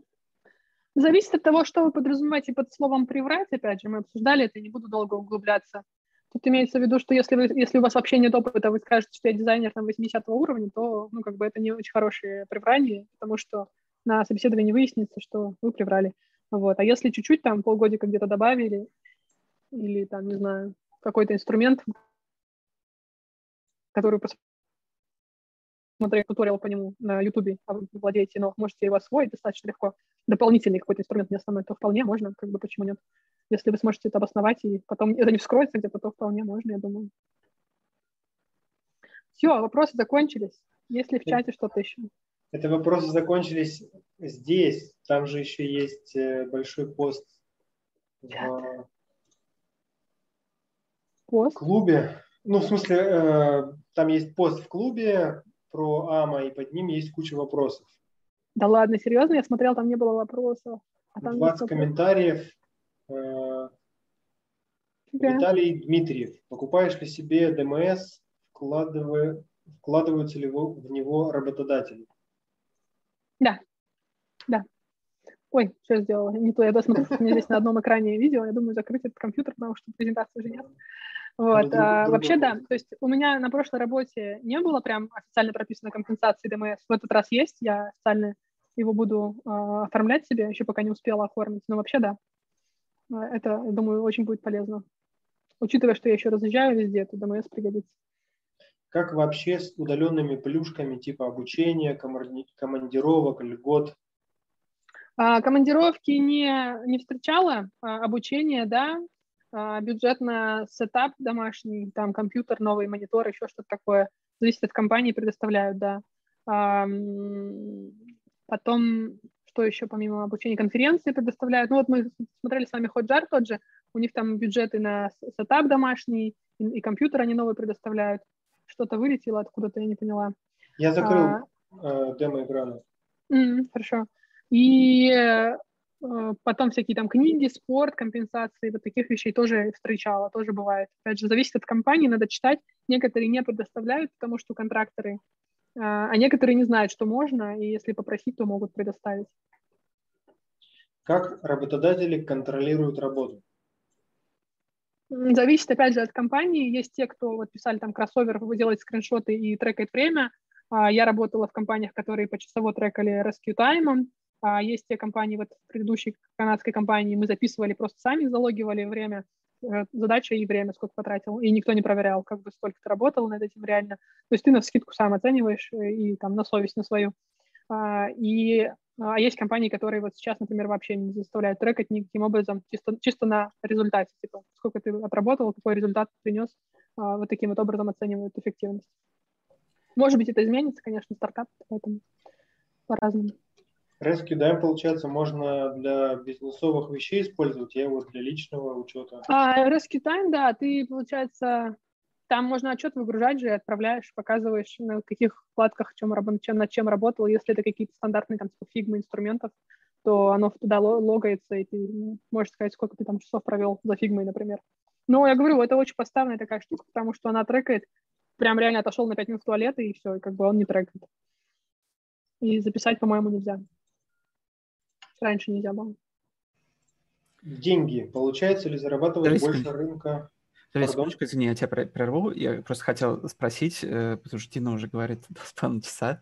На всякий случай, если вдруг уже долго и тяжело, то мы можем как-нибудь отфильтровать вопросы и выбрать там вот, не знаю, несколько Давайте. самых... Давайте, сам... да, еще минуточек пять-десять, я уже просто чувствую, что подустаю, и я просто еще болею, поэтому, да, наверное, можно потихоньку закругляться. Вот, а так, да. Если ты можешь отфильтровать, например, их по крутости и от каждого mm-hmm. там по одному вопросу задать, например, из, из топа самых... Крутых. А запись нам, у нас еще идет, или мы можем уже ее закрыть? Пока, еще, пока еще идет, но... Mm-hmm. Ну, да, там... ну, давайте, да, ответим. Да. А ты хочешь что-то секретное рассказать? Не под запись? Да нет, нет, нет, я все рассказала, все, что знала практически. Ладно. А, ладно, по одному вопросу, тут я аж четыре уже человека прочитал. А, где и как жить, чтобы было выгоднее всего ввестить опционы? Сложный вопрос. Что делать? Вывести опционы? Ввестить опционы. Я сам плохо понимаю, о чем речь. Ввестить. Я, может быть, какой-то сленг, я не знаю, которое слово такое. Я говорю, опцион для меня это новая вещь. Вот. Ну, то есть Но, нигде, ну... где ты работала, опционов не было? Нет, вот до этого не было. Сейчас первый раз у меня, да. Интересно. Буду разбираться с этим. А, насчет выгодности, я думаю, что надо считать. А, я когда тут решила делать крупную покупку, мне оказалось выгодно жить в России, и я вернулась в Россию из Греции, потому что там типа было чуть дороже, вот, и поэтому, поэтому так пока.